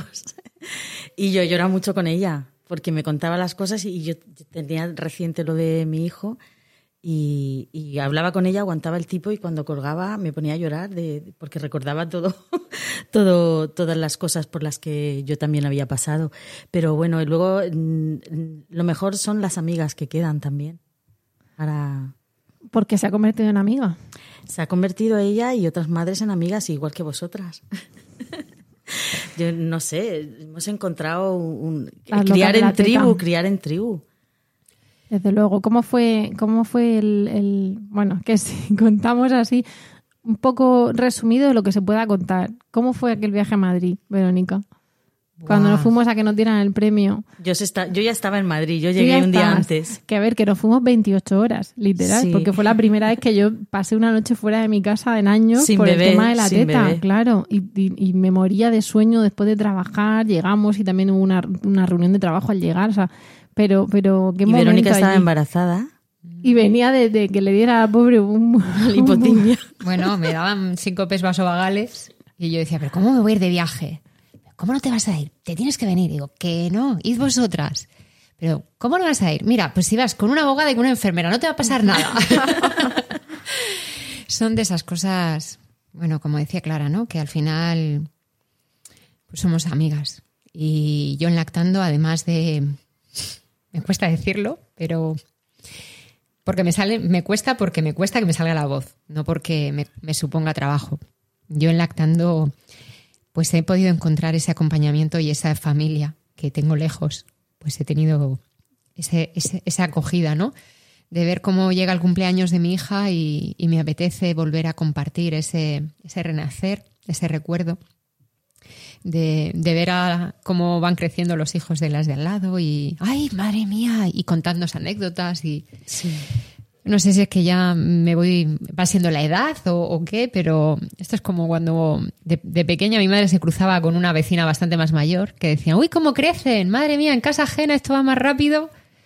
Pues Ahora lo decimos nosotras. Yo empiezo a ser consciente de lo rápido que pasa el tiempo cuando después de unos días invernos o unos meses o, más después de esta con pandemias. Claro, eso ha complicado más, ¿no? ver cómo pasamos de, quedar con la hija pequeña de la edad de mi pequeña, ahora ya es grande, ya ha hecho la comunión, ya, ya tiene otros dos hermanos, cómo vamos creciendo, ¿no? entonces, pues bueno, al final me emociono porque no deja de ser emotivo y ese acompañamiento, ¿no? Vas mm, a una reunión para intentar encontrar ayuda o, información para seguir otra semana más o otro mes más y al final resulta que te sientes a gusto y quieres repetir y, cuando llega una fecha importante pues te apetece compartirla con ellas. Entonces, para mí eso es lactando. Claro, es, lo que tú dices de, de, Es la frase de la abuela. Madre mía, si a ti te he cambiado yo los pañales. Yo a veces lo pienso ahora. Veo a los hijos de, compañeras de lactando con las que los primeros meses y los primeros años eh, nos veíamos todas con los carritos que y tal. Y, bueno, en el caso de algunos, madre mía, si a este le he dado yo teta. Fíjate que, que ahí mm, ha habido, ha habido amamantamientos a otros niños y a veces por necesidad y otras veces pues por quizá por practicidad en ese momento. Porque se te enganchaba. A mí el hijo de una compañera de lactando me veía dándole a, mi hijo y si me despistaba y no me la guardaba, venía y como éramos muy amigos y tal, ¡pumba! Se, me enganchaba. El, hijo de Silvana, ¡pumba! que es súper amigo de mi hijo todavía, o sea, que siguen viéndose a menudo. Roberto. Y yo, Roberto, a este, a este le he dado yo teta. Con dos años venía, veía la teta y ¡pum! venía. Era- Era, era- igual que fuera de su madre de la No mía. podía resistirse. no podía resistirse. ¿Ves tú? Pues esas cosas, fíjate, yo hay unos niños que, que luego no me quiero pasar, ¿no? Porque parece que es como siempre, pero a mis hijos un par de veces les he dicho, tú eres hermano de leche de ese niño. Y, y la primera vez, ¿qué? Entonces se lo tienes que explicar. Y no podía no emocionarme de ver que le has dado teta o en diferido o en directo a ese niño. Porque tenía que ser, porque hacía falta, en concreto. Ese no se me enganchó a mí como el tuyo. Pero dices, es que sois hermanos de leche. Luego esos niños no, no se conocen, no se acuerdan uno del otro porque no se han tratado. Si se tratan ahora, pues se ven, no digo que no. Pero el concepto que era tan de la guerra y vuelve a estar a veces, es que qué hermosura. Claro, claro, pero es que además yo, en el caso de otra amiga, ella por, por cuestiones no pudo darle durante tres días a, durante dos días a su hija, que tenía muy poquitos meses, tenía tres meses, y en- entonces el padre me la traía a casa y yo le daba. Cuando el tráfico te sube la presión, nada mejor que una buena canción. Cuando las noticias ocupen tu atención, enfócate en lo que te alegra el corazón. Y cuando te sientas mal, un buen médico te ayuda a sanar. Sabemos que mantener tu salud es tu prioridad, también es la nuestra en Kaiser Permanente, donde trabajamos juntos para cuidar de todo lo que tú eres. Kaiser Permanente, para todo lo que tú eres. Kaiser Foundation Health Plan of the Mid-Atlantic Stay Inc., 2101 East Jefferson Street, Rockville, Maryland 20852. Yo le daba, el tiempo que la madre no pudo, yo, yo le daba. Y, y se lo conté a mi hija que tiene la misma edad.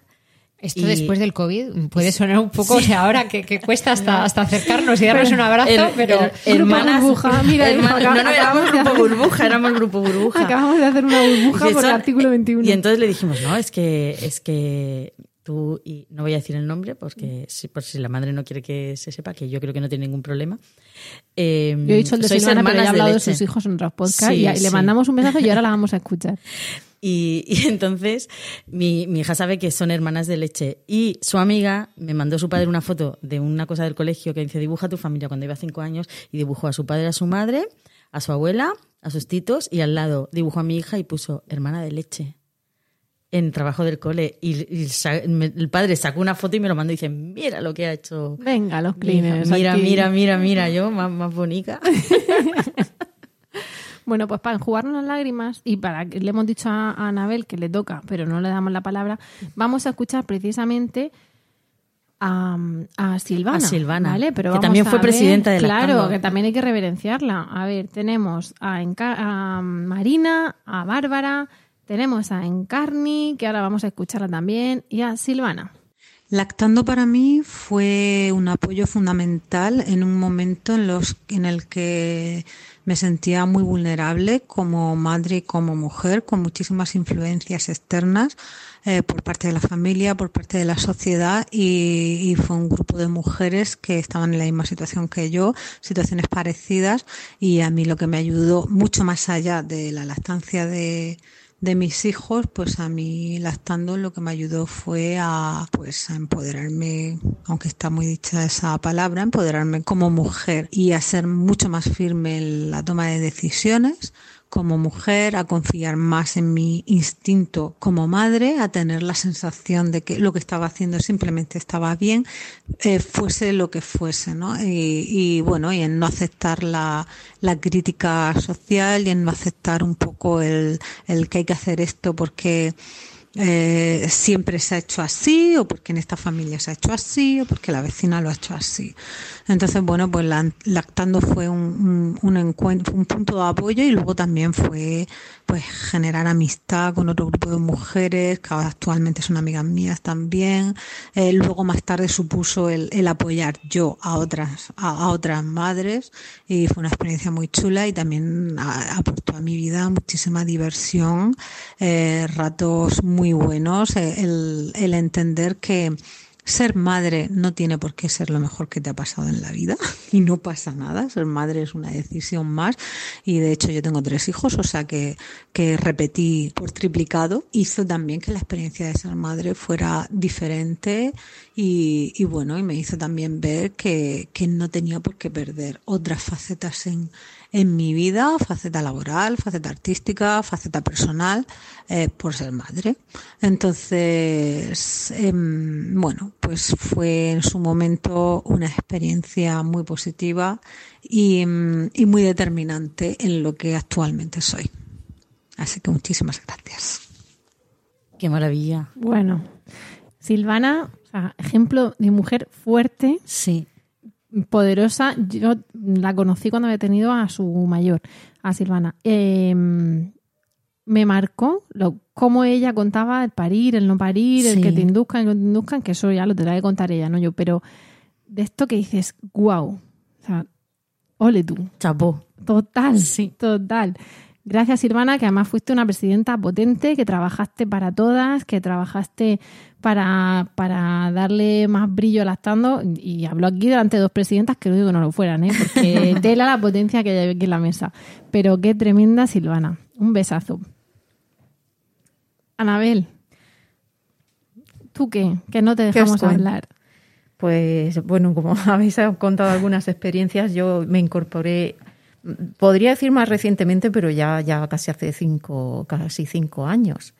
Eh, me llama pues la atención los testimonios que estamos escuchando, pues eh, el denominador común siempre es el, continuar esa cadena casi de forma natural, casi sin darnos cuenta, el, pasar de, ser ayudadas a, ayudar. Y a mí también me pasó un, pues un poco igual, sin darme cuenta. Eh, primero fui siempre buscando ayuda y, al final, pues, pues la verdad que esperaba el mes para ir a la reunión y a veces no tenía ninguna duda y me di cuenta de que muchas veces pues eh, yo podía ir aportando algo. Ya Raquel incluso alguna vez, oye, puedes empezar tú la reunión y tal. O sea que... que Ay, Raquel también ¿eh? Sí, y, y bueno, a mí personalmente pues me ha ayudado mucho eh, yo creo que, ha sido eh, que sin lactando yo no habría seguido la lactancia de mi hija y, quién sabe si con una primera experiencia fallida podría haber habría seguido dando lactancia con mi segundo hijo. Eh, en mi caso, pues claro, yo acudí con mi, niña, pues cogía no cogía mucho, mucho peso y, fíjate lo, lo, que es el instinto que yo yo veía que no había ningún problema en la lactancia, pero, o sea, evidentemente algo pasaba. Eh, y, encontré, me llamó la atención que encontré muy poco apoyo eh, profesional. No te daban eh, ni siquiera derivarte a, grupos de apoyo, sino que todo se solucionaba con decir, pues el biberón y, ya está. Y claro, cuando estás, cuando acabas de, claro, yo incluso fríamente pensaba, bueno, pues si no se le da el biberón, pero eh, claro, tienes que estar en la piel de, esa madre, porque cuando, mm, eh, como es algo natural, es algo instintivo, pues a mí el instinto me, me, daba la fuerza como para seguir buscando respuestas. Y, y, no, era capaz de darme por vencida sin por lo menos haber, haber llegado hasta el final. Y después de, empecé con suplementos, la niña pues seguía igual, hasta que ya se descubrió pues el, la sorpresa que era la alergia a proteína de la leche de vaca. Pero fíjate que tu, tu instinto, que, no tenemos por qué ser madres perfectas, siempre que parece que es que se nos exige, ¿no? Que, ese instinto nos libraría de cualquier historia, y ¿no? Y hay accidentes y hay, hay meteduras de pata, ¿no?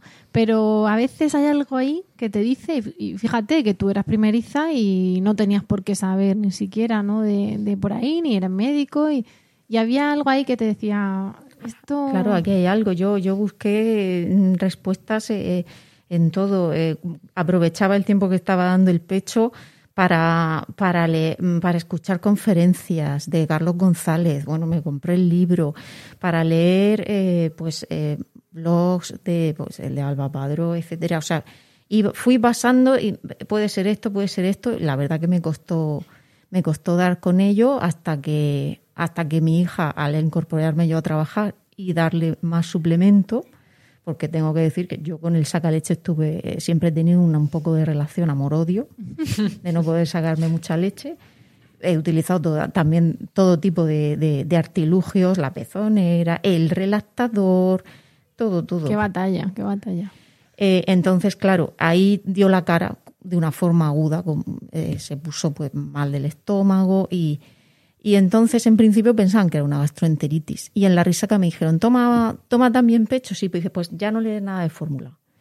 Y entonces se le quité los suplementos, pues, pues de golpe. Y ya a partir de ahí, pues eh, sí que viendo que no era un, un, virus o era algo puntual, pues ya dieron con... Y el cambio fue espectacular. El cambio fue espectacular. Y, luego con mi segundo hijo, la verdad que he tenido un poco la, suerte, la, vida un poco me ha, me ha, compensado porque he tenido una lactancia muy buena.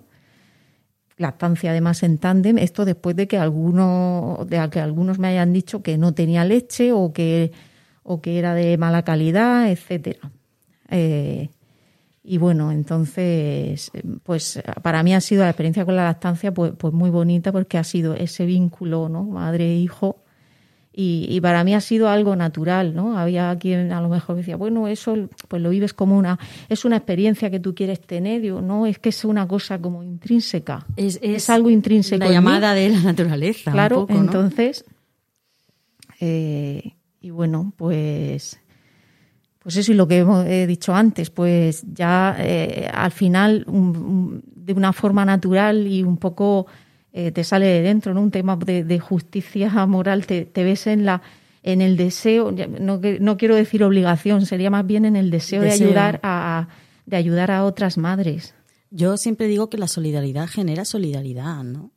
Y, y no, no sé, también creo que cuando estamos lactando estamos llenas de amor para nuestros hijos y en general para, para, para el entorno más cercano. No sé, yo yo, yo me sentía muy bien y con muchas ganas de, que todo el mundo disfrutara, eh, tanto como yo estaba disfrutando, ¿no? Y, para eso lo mejor es ayudar.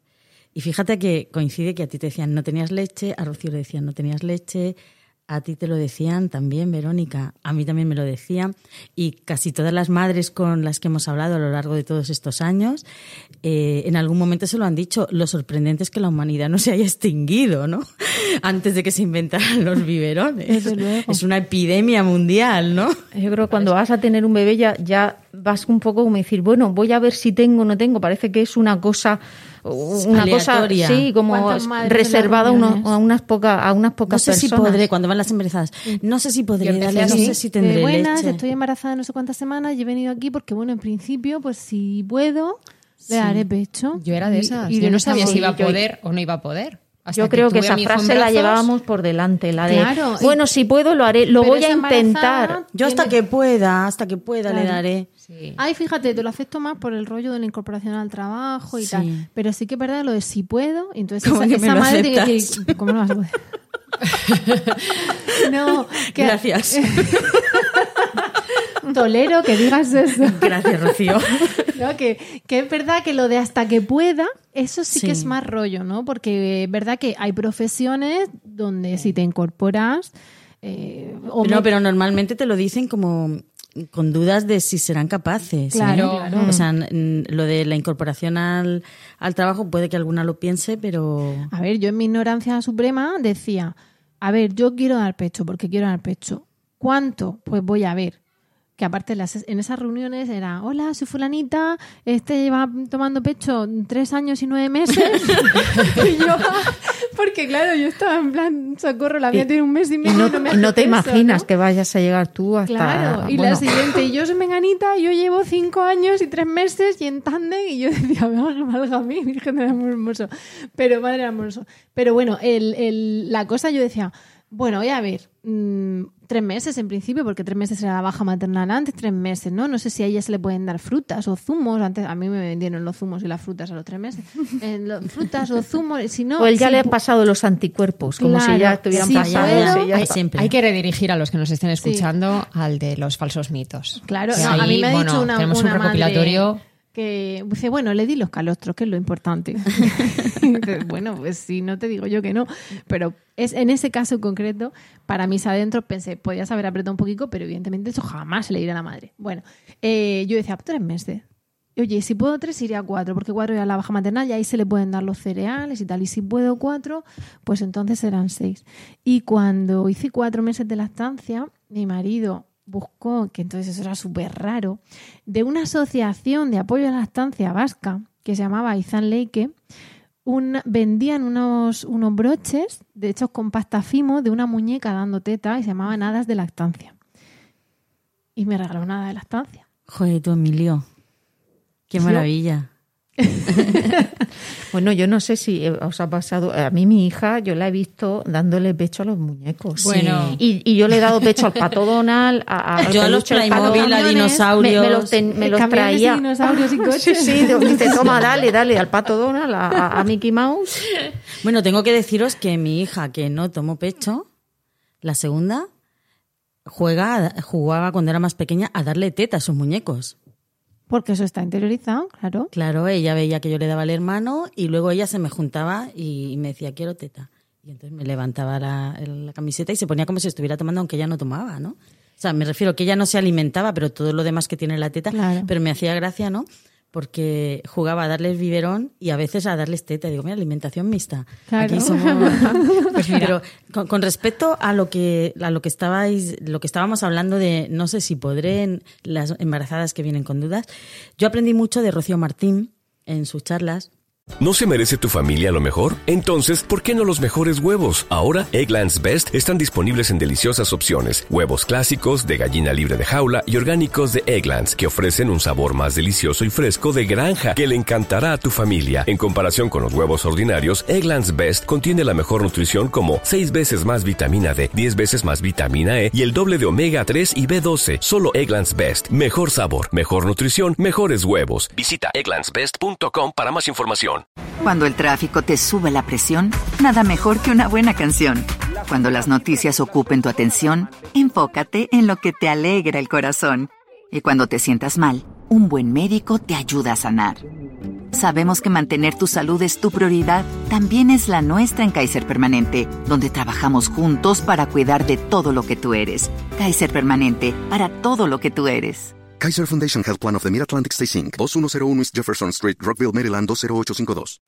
Y, se lo digo, o sea, lo digo a mi manera, lo adapto porque ella eh, hablaba, como ella es sanitaria, ella hablaba en términos un poquito más técnicos, ¿no? Pero cuando yo voy a dar las charlas eh, que me llaman la matrona de los centros de salud de mi barrio, siempre les digo a las embarazadas que, que no duden de su capacidad de dar pecho, que ellas que han sido capaces de gestar un ser vivo en su interior y les han seguido funcionando el corazón, los riñones, que luego te duele un poco la espalda, que luego en los últimos meses vas haciéndote pipí por los rincones y tal, pero si te han funcionado todos los órganos, ¿qué te hace pensar que un órgano que es el pecho, ese, específicamente ese, y sin ningún tipo de diagnóstico previo, no te va a funcionar, ¿no? Eso yo creo que nos lo ha inculcado a todas. A, a todas, la saludamos Rocío, desde aquí. Rocío, eso, Porque eso lo hemos dicho He después. aprendido muchas cosas de ella, pero esta, e- esto, de verdad, mm, yo creo que empodera muchísimo a, Yo- a las embarazadas cuando de se lo digo en Rocío, las charlas. eh, esa frase también la aprendí de ella. Y Sí. recuerdo en el décimo aniversario de Lactando, eh, Álvaro, mi hijo mayor, llevaba unos días que no quería teta y, y en un rato era como, Rocío, perdona, que te quiero preguntar. Claro, mm, tenía tantas dudas yo en ese momento que era como, no, no, yo quiero preguntarle a Rocío. Sí. Digo, es que veo que mi hijo está que no quiere teta, que se va a destetar. Y me contestó, ¿tu hijo destetarse? Con lo que le ha costado y, el- y- y lo a gusto que está. Me contestó de tal manera. Yo me quedé con una cara de idiota. Y después vino otra compañera y me mira así y me dice, es que mira lo que me ha dicho. Me dice, pues anda, que, que no se destetan de la noche a la mañana, que esto no es dejo de tomar y desaparece. Y, y yo en ese momento era como, que no me ha escuchado, que no me ha hecho caso. Y ahora que estamos contando anécdotas, digo, es que no es que no me escuchase, es que ella sabía que era un proceso mucho más largo, que yo lo desconocía. No te podía convencer, pero ya lo sabía. O sea, en ese momento ¿no? a lo mejor no te podía convencer. Oye, como esto es un podcast dinámico y hoy es un especial que al final estamos cogiendo el de noviembre, el de diciembre, todo junto aquí, un montón de rato de grabación, eh, Anabel se tiene que ir. Lo Cierto, siento, os cierto. tengo que dejar ya. Gracias por invitarme. Hombre, a ti faltaría más. Y, y- y bueno, pues espero que nos podamos ver, eh, podamos eh, vernos eh, pronto. Por supuesto. Y, y bueno, y recordar a todos pues que ahí tenemos en nuestro blog todos los podcasts que le pueden servir de mucha ayuda, se, se tratan, pues, pues creo que tenemos cerca de 80 podcasts. Este es de 77. 77. Te vamos a ver de entrada el domingo que tenemos la asamblea online. Vamos a estar todas Cierto, conectadas, cierto. te vamos a ver a través de la pantalla. Pero sí, claro que sí. claro que Así sí. que nada, un beso y, Un besito. y hasta siempre. Muchas gracias por venir, Anabel. Nada, gracias Beso. a vosotras. Adiós. Y mientras Anabel se va en este podcast dinámico, vamos a escuchar el testimonio de otra de nuestras queridas compañeras, que es Encarni.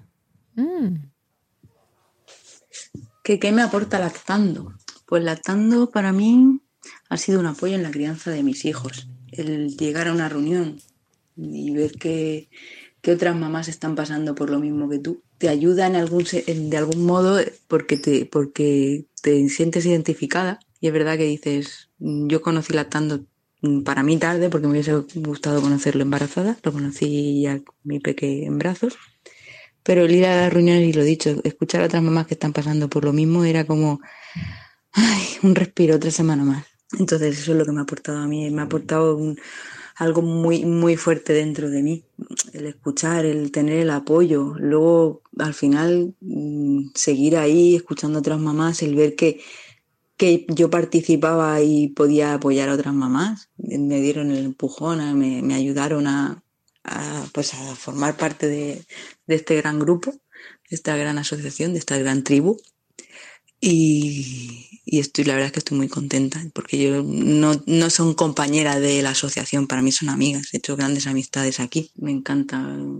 Yo sé que si lactando dejase de existir en algún momento, espero que no, pues sé que tengo a, mis compañeras de, de aquí, que ya lo he dicho, son amigas. Entonces, ¿qué me apoya? ¿Qué me ha aportado a mí lactando?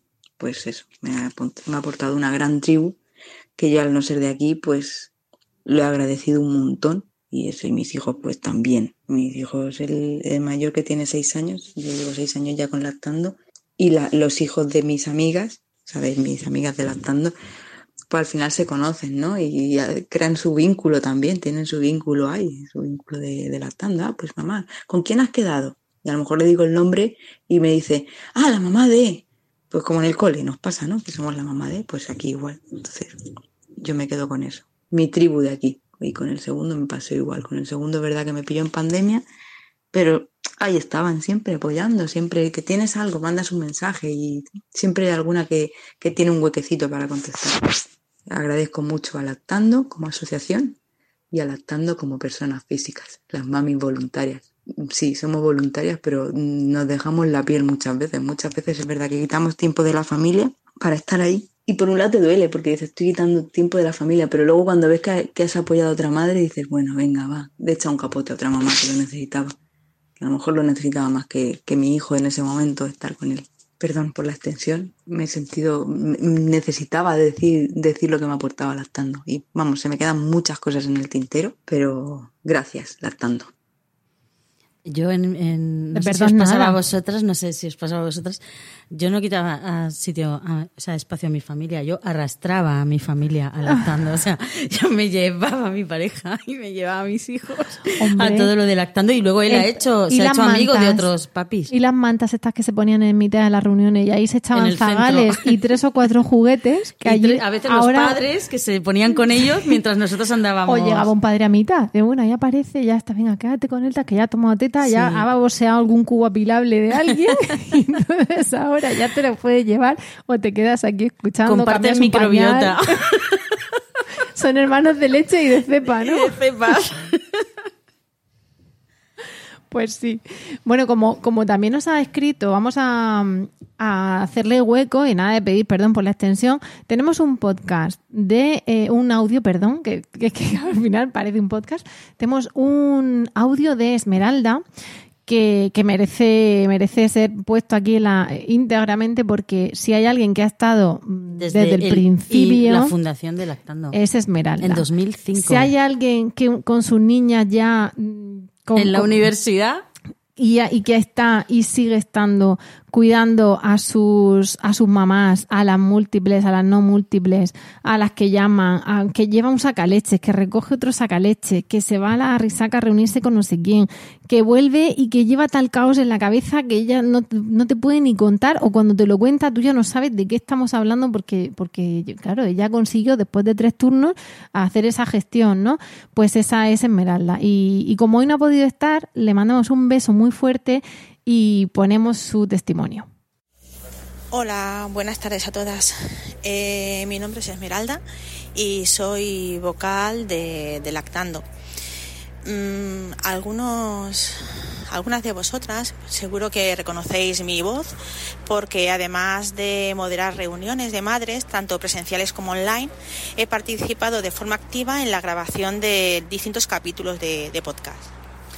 Para mí, el poder haber participado de la experiencia de, la, de grabar podcast eh, ha sido una experiencia bastante novedosa y muy bonita, que me ha aportado bastantes cosas y que me ha ayudado a enfocar lo que es la realidad de la lactancia en lo que necesitan las madres de una forma pues un poco distinta, ¿no? Que en situaciones eh, un poco distintas a las vividas, pues a lo mejor no me lo hubiera ni planteado.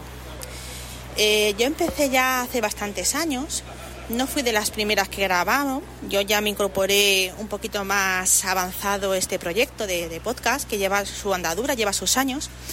Y recuerdo muy bien que comencé hablando sobre alimentación complementaria.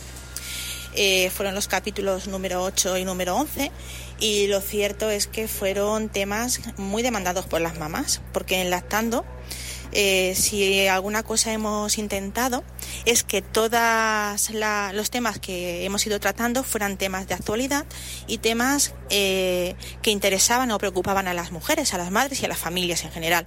Entonces ahí fue cuando yo debuté muy novata eh, en esto y la verdad es que ahí fue donde me enamoré un poquito de lo que es la grabación de los podcasts. podía comunicarme y podía intentar ayudar a más personas con, este formato y la verdad es que eso fue bastante atrayente para mí. Luego ya después de ese exigieron un, un montón de, de podcasts, fue bastante interesante. Hay algunos que me han marcado más que otros, eh, pues no sé, hay algunos que utilizan más que otros para apoyar a las mujeres, para apoyar a las madres. Para mí eh, el podcast ha sido una gran herramienta para poder ayudar a esas mamás a continuar con sus lactancias o para poder ayudar a algunos profesionales en la salud porque se han interesado en seguir formándose en lactancia y claro, el tener como apoyo el podcast también les ha hecho tener una visión un poquito más adaptada de la realidad de las mujeres, ¿no? De lo que necesitan la familia, de lo que necesitan los padres al final y al cabo, de lo que necesitan los bebés. Y así temas que uso mucho, eh, pero que uso casi todas las semanas para intentar seguir apoyando y ayudando. Pues por ejemplo está el capítulo número 13, ¿no? El del brote de crecimiento, que es eh, pues creo que uno de los más utilizados. Uno que especialmente me, interesó a mí, que me marcó porque me tocaba muy de lleno, fue eh, el número 16, eh, que se titulaba Lactancia para Todos y se hablaba un poquito más de lo que es el tándem, ¿no? Se desmentían mitos y se le daba pues una idea más real a, a, a, las personas que se planteaban amamantar a sus hijos estando embarazadas del más pequeño pues qué es lo que tenían que vigilar, cómo podían enfocarlo, si realmente era factible. Y para mí, pues fue una manera también de enfocar temas novedosos y un poco quizás, digamos, polémicos, ¿vale? Luego están dos, dos tipos de podcast, que, dos capítulos que para mí también fueron muy importantes. Eh, el que grabó nuestra compañera Clara, el número 21, Nacer antes de tiempo, que yo creo que también ha ayudado a muchas personas a llevar ese trago, ¿no? Que es cuando tu bebé viene un poquito antes de lo que estaba esperado y, y cómo, cómo afrontar todo eso, ¿no? Y uno que también me gusta muchísimo y que suelo aconsejar tanto a madres como a profesionales es el número 25 que se titula Para los más pequeños y que toma ya ahí un poquito lo que es el tema del punto de recogida del banco de leche de Santa Lucía, que fue el primer contacto que tuvimos aquí en la región de Murcia con los bancos de leche. Actualmente en Arrisaca tenemos un banco de leche que está funcionando estupendamente y que apoya a muchísimos bebés y a muchísimos padres. Pero en aquel entonces, ese capítulo 25 eh, nos hizo eh, comprender la importancia de tener un, banco de, leche propio y la, de cómo tenemos que empezar a ponerlo en marcha, ¿no? Cómo son los mecanismos, cómo funcionaba por dentro. Uno que también no me deja indiferente fue el debate que hicimos eh, en el capítulo 43 sobre la voz de, con, referente a, la iniciativa IAN y demás, bajo el título de la voz de la comunidad, que se habla un poquito de la realidad, ¿no? de los sanitarios y de los grupos de apoyo, de las madres. Y uno que me llega muy, muy de frente también, porque fue una época un poco difícil en nuestra andadura eh, como familia y demás, fue el capítulo número 45 que trata el tema de la teta en el hospital, ¿vale? Cuando nuestros pequeños están ingresados. Ahí tengo que agradecer muchísimo la colaboración de oyentes nuestras que se ofrecieron para ser entrevistadas y que con su con sus entrevistas, con su discurso, con la forma en que narraron su vivencia eh, con sus bebés de distintas edades ingresados, eh, pues me ofrecieron la posibilidad de poder transmitirlo y dejarlo grabado para que mm, eso, todo lo que habían pasado y la forma en la que la afrontaron, pudiera quedar registrado para ayudar a otras, a otras mamás y poco más. La época de pre-COVID también fue bastante laboriosa. Ahí tratamos el tema de los suplementos, que yo creo que también es un, un, podcast que se oye bastante, el número 59, de cómo retirarlos, porque desde las tantas sabemos que tenemos que trabajar con los profesionales, que ellos eh, cuidan también de nuestros bebés como nosotras, y, tenemos también que explicar un poquito, ¿no? Cómo, cómo lo hacen, para, con una, con, de una forma un poquito más comprensible, ¿no? Porque quizás ellos no tienen tanto tiempo. Como veis, para mí los podcasts son una gran, un gran apoyo para poder seguir apoyando a otras mujeres y espero que se sigan escuchando y que sigan apoyando a, al resto de mamás. Y poco más. Agradeceros a todas las que nos oís el haber estado ahí esperando nuestros capítulos, el animaros a que sigáis eh, solicitando temas nuevos porque quién sabe, el podcast ahora mismo cierra un poco capítulos, pero nunca se sabe si se va a poder retomar de nuevo en un futuro, si a lo mejor es tanta la demanda que hay de nuevos capítulos y de nuevos temas, que al final decidimos volver de nuevo a grabar. Así que nada, yo lo dejo ahí.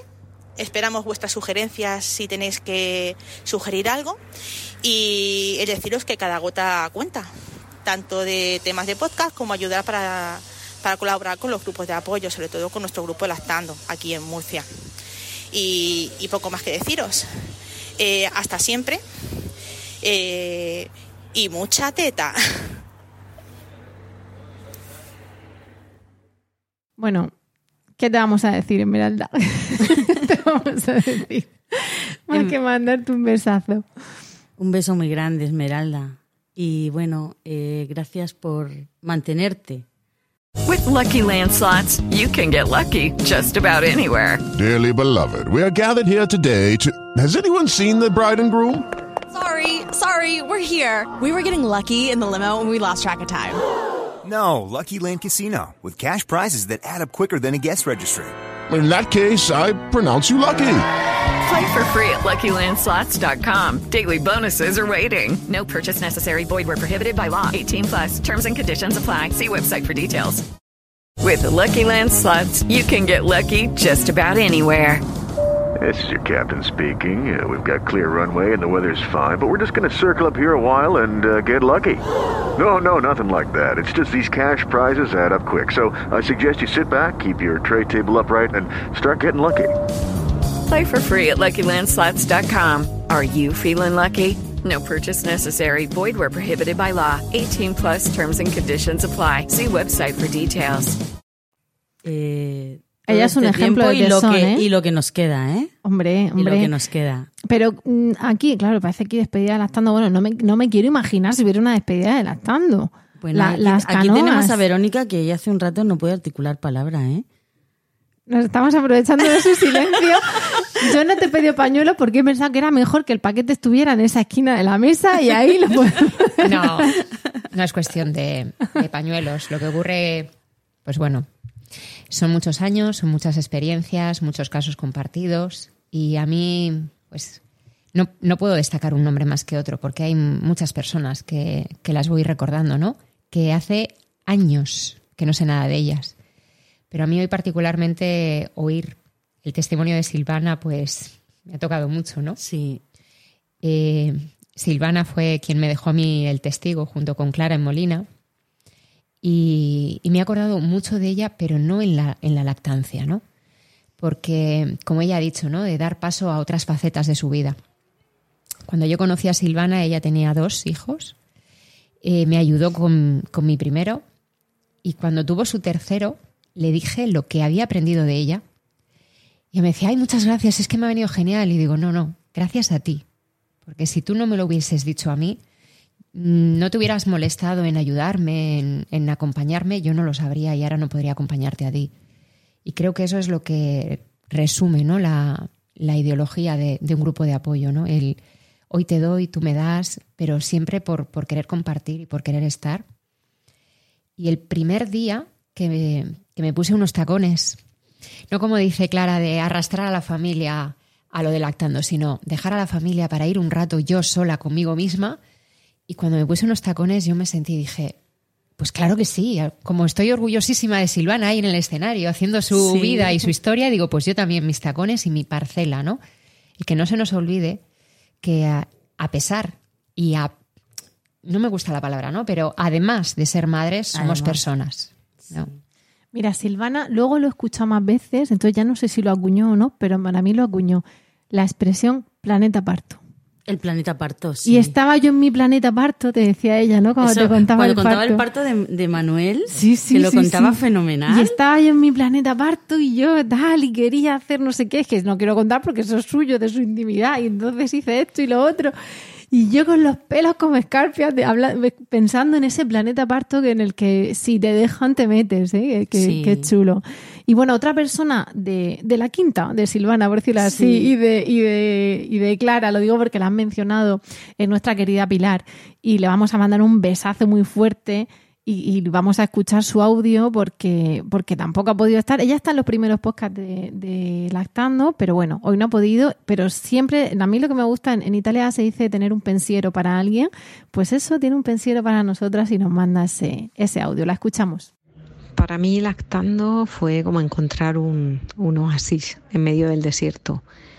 Fue volver a sentirme persona cuando estaba pasando una época de crianza pues así dura, solitaria, eh, poder compartir experiencias y darme cuenta de que no estaba sola, que, que a todas nos pasaba lo mismo, que todas teníamos los mismos problemas más o menos. Y luego, bueno, cuando ya empecé a participar activamente, pues esa esa sensación tan fantástica de, sentir que ayudas, que ayudas a otras personas, que haces que se sientan comprendidas. Pues no sé, fue, fue algo maravilloso. La verdad es que tengo unos recuerdos preciosos de mi época en lactando y yo lo sigo recomendando a, cualquier mujer que esté embarazada, que vaya a tener un bebé o que tenga ya un bebé, que acuda a un grupo de lactancia, porque es de las mejores experiencias que uno puede tener en la vida. Bueno, Pilar, es que ya te he dicho que un besazo vosotros. Es que, que tú además, otra presidenta, claro, todo Sí. lleno de eminencias aquí con Silvana y con Pilar. Pilar fue una presidenta maravillosa. Qué, qué tremendo. ¿Os acordáis de la sesión de fotos que nos hicimos en la biblioteca regional? Con Javi, sí. Que luego el cartel, en el cartel de ese año salía mi hijo de esa sesión de fotos. Con y lo- luego con los otro de cartel cómic. también con fotos de Javi. Sí, sí, sí, sí. Y sí. ahí eh, por el cuartel de artillería. Y en la, en, la, en la regional, digo yo, la de Juan Carlos I, Sí, sí. que había unos, unos sillones de cómic. cómic, de la y nos hicimos un montón de. Bueno, chulísimo. Yo tengo Sí. ahí de, de mi gorda, que, que tenía solo a, a la mayor. De eso que dicen, es que nos vamos todos a hacer una sesión. Que yo porque entonces van a hacer trabajaba allí y pedí qué". permiso al director que había entonces Qué para, cosas, para qué dejarnos cosas. hacer una sesión de fotos dentro, de- de- con un montón de bebés y madres, con la teta Total. Qué cosa. Se lo expliqué y me dice, ¿pero por qué? ¿Por qué? Y digo, porque nos gusta mucho. ¿Por qué? ¿Por qué vais a estar aquí sacando la ¿Pero por qué queréis En mi aquí? biblioteca. No, no, le gustó la idea, pero se preguntaba que por qué, o sea, que qué relación tenía. Digo, relación que es la vida, que la lactancia es la vida y la biblioteca también. O sea, y tremendo. tenemos también el, el Y tenemos testimonio el de Isa. Isabel, sí, el último. Vamos a poner el de Isabel. Lactando eh, ha supuesto para mí el todo de la lactancia materna. Eh, yo estaba tomando una medicación de la cual no había estudios sobre qué cantidad de medicamento pasaba al bebé. Y el médico no, no me daba respuestas, no encontraba estudios, con lo cual pues acudí a lactando y ahí estuvieron buscando, buscando en base de datos científicas hasta que mm, por fin encontraron un artículo donde se habían hecho estudios y me dijeron que pasaba una cantidad mínima al bebé, con lo cual le podía dar tranquilamente lactancia. Y así, tres años y medio. Gracias, lactando. Me habéis salvado.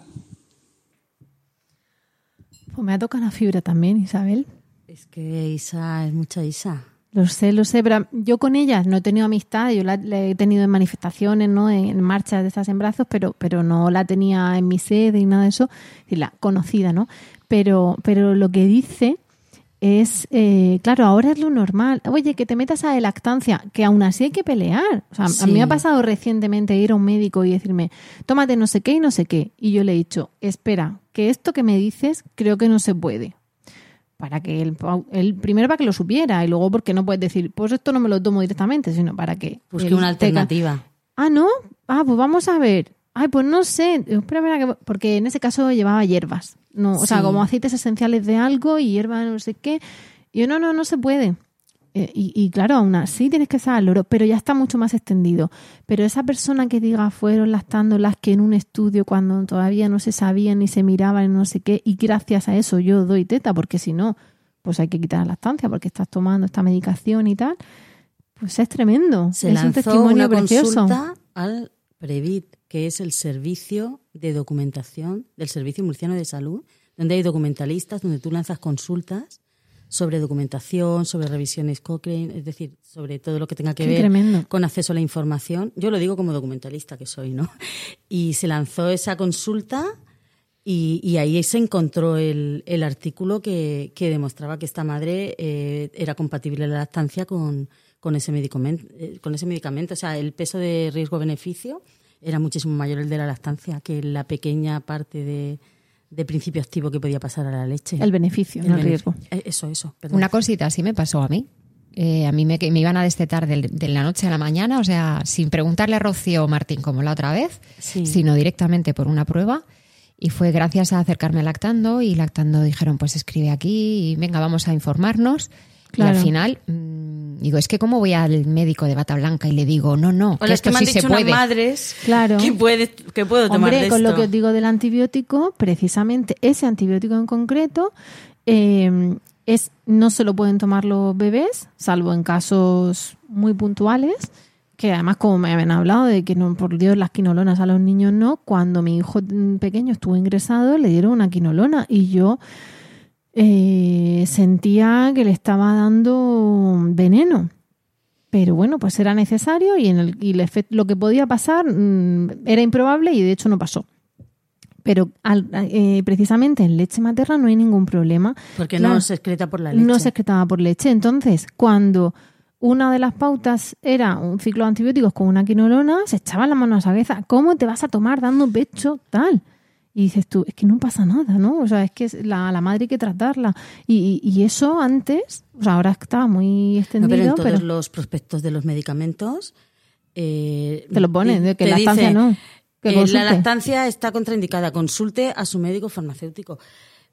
Sí, sí, lo ponen por defecto. Por defecto te ponen eso que tenemos para, un poco de medicamentos y lactancia Sí, eso. sí. Ya, pero, pero ahora todavía más gente un poco al quite de eso. Sí. Y bueno, pero al principio, ¿cómo te van a mandar eso? Pero dicho por un pediatra. Y dices, pues es lo que me han mandado. Dicen que no pasa leche. Entonces se lo enseñas. Enseñas y dice, ah, vale. lactancia. Pero claro, te lo ha dicho mm, la de lactando y tienen que tener ahí mm, buena fama, ¿no? Para, que, para que se acepte ese criterio. Qué curioso. Vale, un testimonio precioso porque al final era el día a día de muchas lactancias que no era solamente tengo una grieta o tengo una mastitis. En, mi- en ese caso era mi lactancia funciona, pero me tengo que tomar una medicación. Le pedí, le pedí a ella expresamente que mandara el audio porque, porque siempre cuando nos vemos me dice, ay, madre mía, yo si no hubiera sido por la... O sea, su niña tiene nueve años y me lo sigue diciendo. Y digo, mira, el testimonio de Isa tiene que estar Pero aquí. es que lo que hacen por ti en esos momentos de vulnerabilidad Sí. no se olvida. No se olvida, ¿no? Y yo, honestamente, no, no por eh, pagarme de mí misma, pero mm, no sé, a lo mejor cuando sales de la reunión con el subidón de Jolín, que ayuda a estas madres, qué precioso les ha ayudado, tal, pero luego como que te olvidas. Hoy, por primera vez en muchísimo tiempo, estoy pensando que yo he sido, que nosotras hemos sido, esa luz en ese momento de oscuridad para esas personas y que a nosotras no nos olvidan por eso. No nos olviden y a veces el karma tampoco nos olvida. A mí me quitaron una multa, que me salté en semáforo en rojo, porque cuando me paró el policía municipal me vio y me dijo, tú viniste a ayudar a, a mi mujer con la lactancia, venga, vete, vete. Y, y no me puso a mí la me multa. reconocieron la voz en la farmacia. Yo estaba pesando a mi hijo o, o comprando algo en el mostrador y entró una persona por detrás. Claro, yo estaba en el mostrador de espaldas Había hablado contigo por teléfono. Había hablado conmigo por teléfono, no, me había escuchado en los podcasts. ¡Ostras! Y me dijo, tú eres Rocío la de lactando. Y le dije, perdona, te conozco de las reuniones y tal. Dice, he ido a las reuniones, pero es que te he escuchado y te he reconocido por la voz. Claro, dices tú, mm, jolín, haré muchas cosas mal cada día, pero mi granito de arena para cambiar el mundo hoy ha estado en esto. Sí. Eso me pasó a mí el otro día, bueno, el otro día, ya no sé ni hace cuánto tiempo, pero en un camping. Me reconocieron la voz por el podcast. Mira.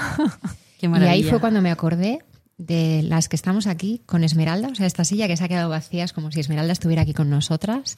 Cada gota cuenta. Cada gota cuenta. Sí. Desde luego.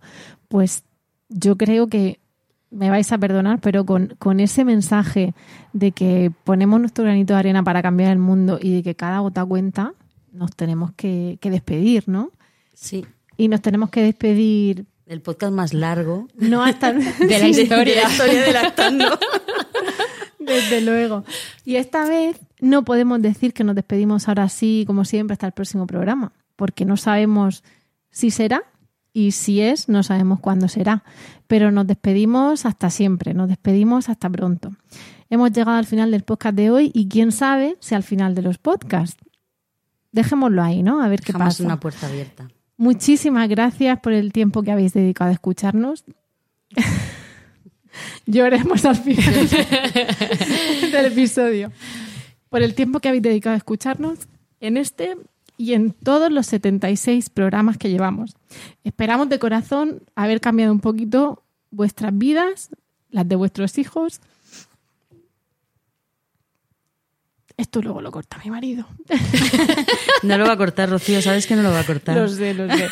Esperamos haber cambiado un poquito para mejor vuestras vidas, las de vuestros hijos, las de vuestros maridos, al fin, vuestras familias. Esperamos que hayáis sido las madres lactantes que hayáis querido ser o no, pero porque lo hayáis elegido vosotras y porque cuando haya habido dudas o críticas o injerencias, lactando haya sido un poquitito esa luz. Esa luz que sin vuestra fuerza de voluntad y sin ese instinto no lo habría, no habría tenido ningún efecto. El mérito de todo esto es vuestro, no nos engañemos. Pero hemos querido ser esa pequeña ayudita. Lo seguimos siendo, lo seguimos siendo en la asociación. Hemos dicho y no nos cansaremos de decir que esto no es un fin de lactando. Esto es, de momento, parece que el fin del podcast, pero quién sabe. Eh, esperamos de corazón que además de ayudaros os haya resultado entretenido y utilidad y que y bueno y que, y que sigáis en contacto con nosotras, que nos sigáis pidiendo ayuda y, y que sigamos estando al otro lado. Esperamos cualquier comentario, agradecimiento, buenos deseos, experiencias, vivencias, lo que queráis en nuestra web lactando.org o en emilcar.fm barra lactando, donde también podréis conocer el, el resto de programas de la red y tendréis todos estos archivados permanentemente. Nos despedimos, ahora sí, hasta siempre y mucho amor Y mucha teta. With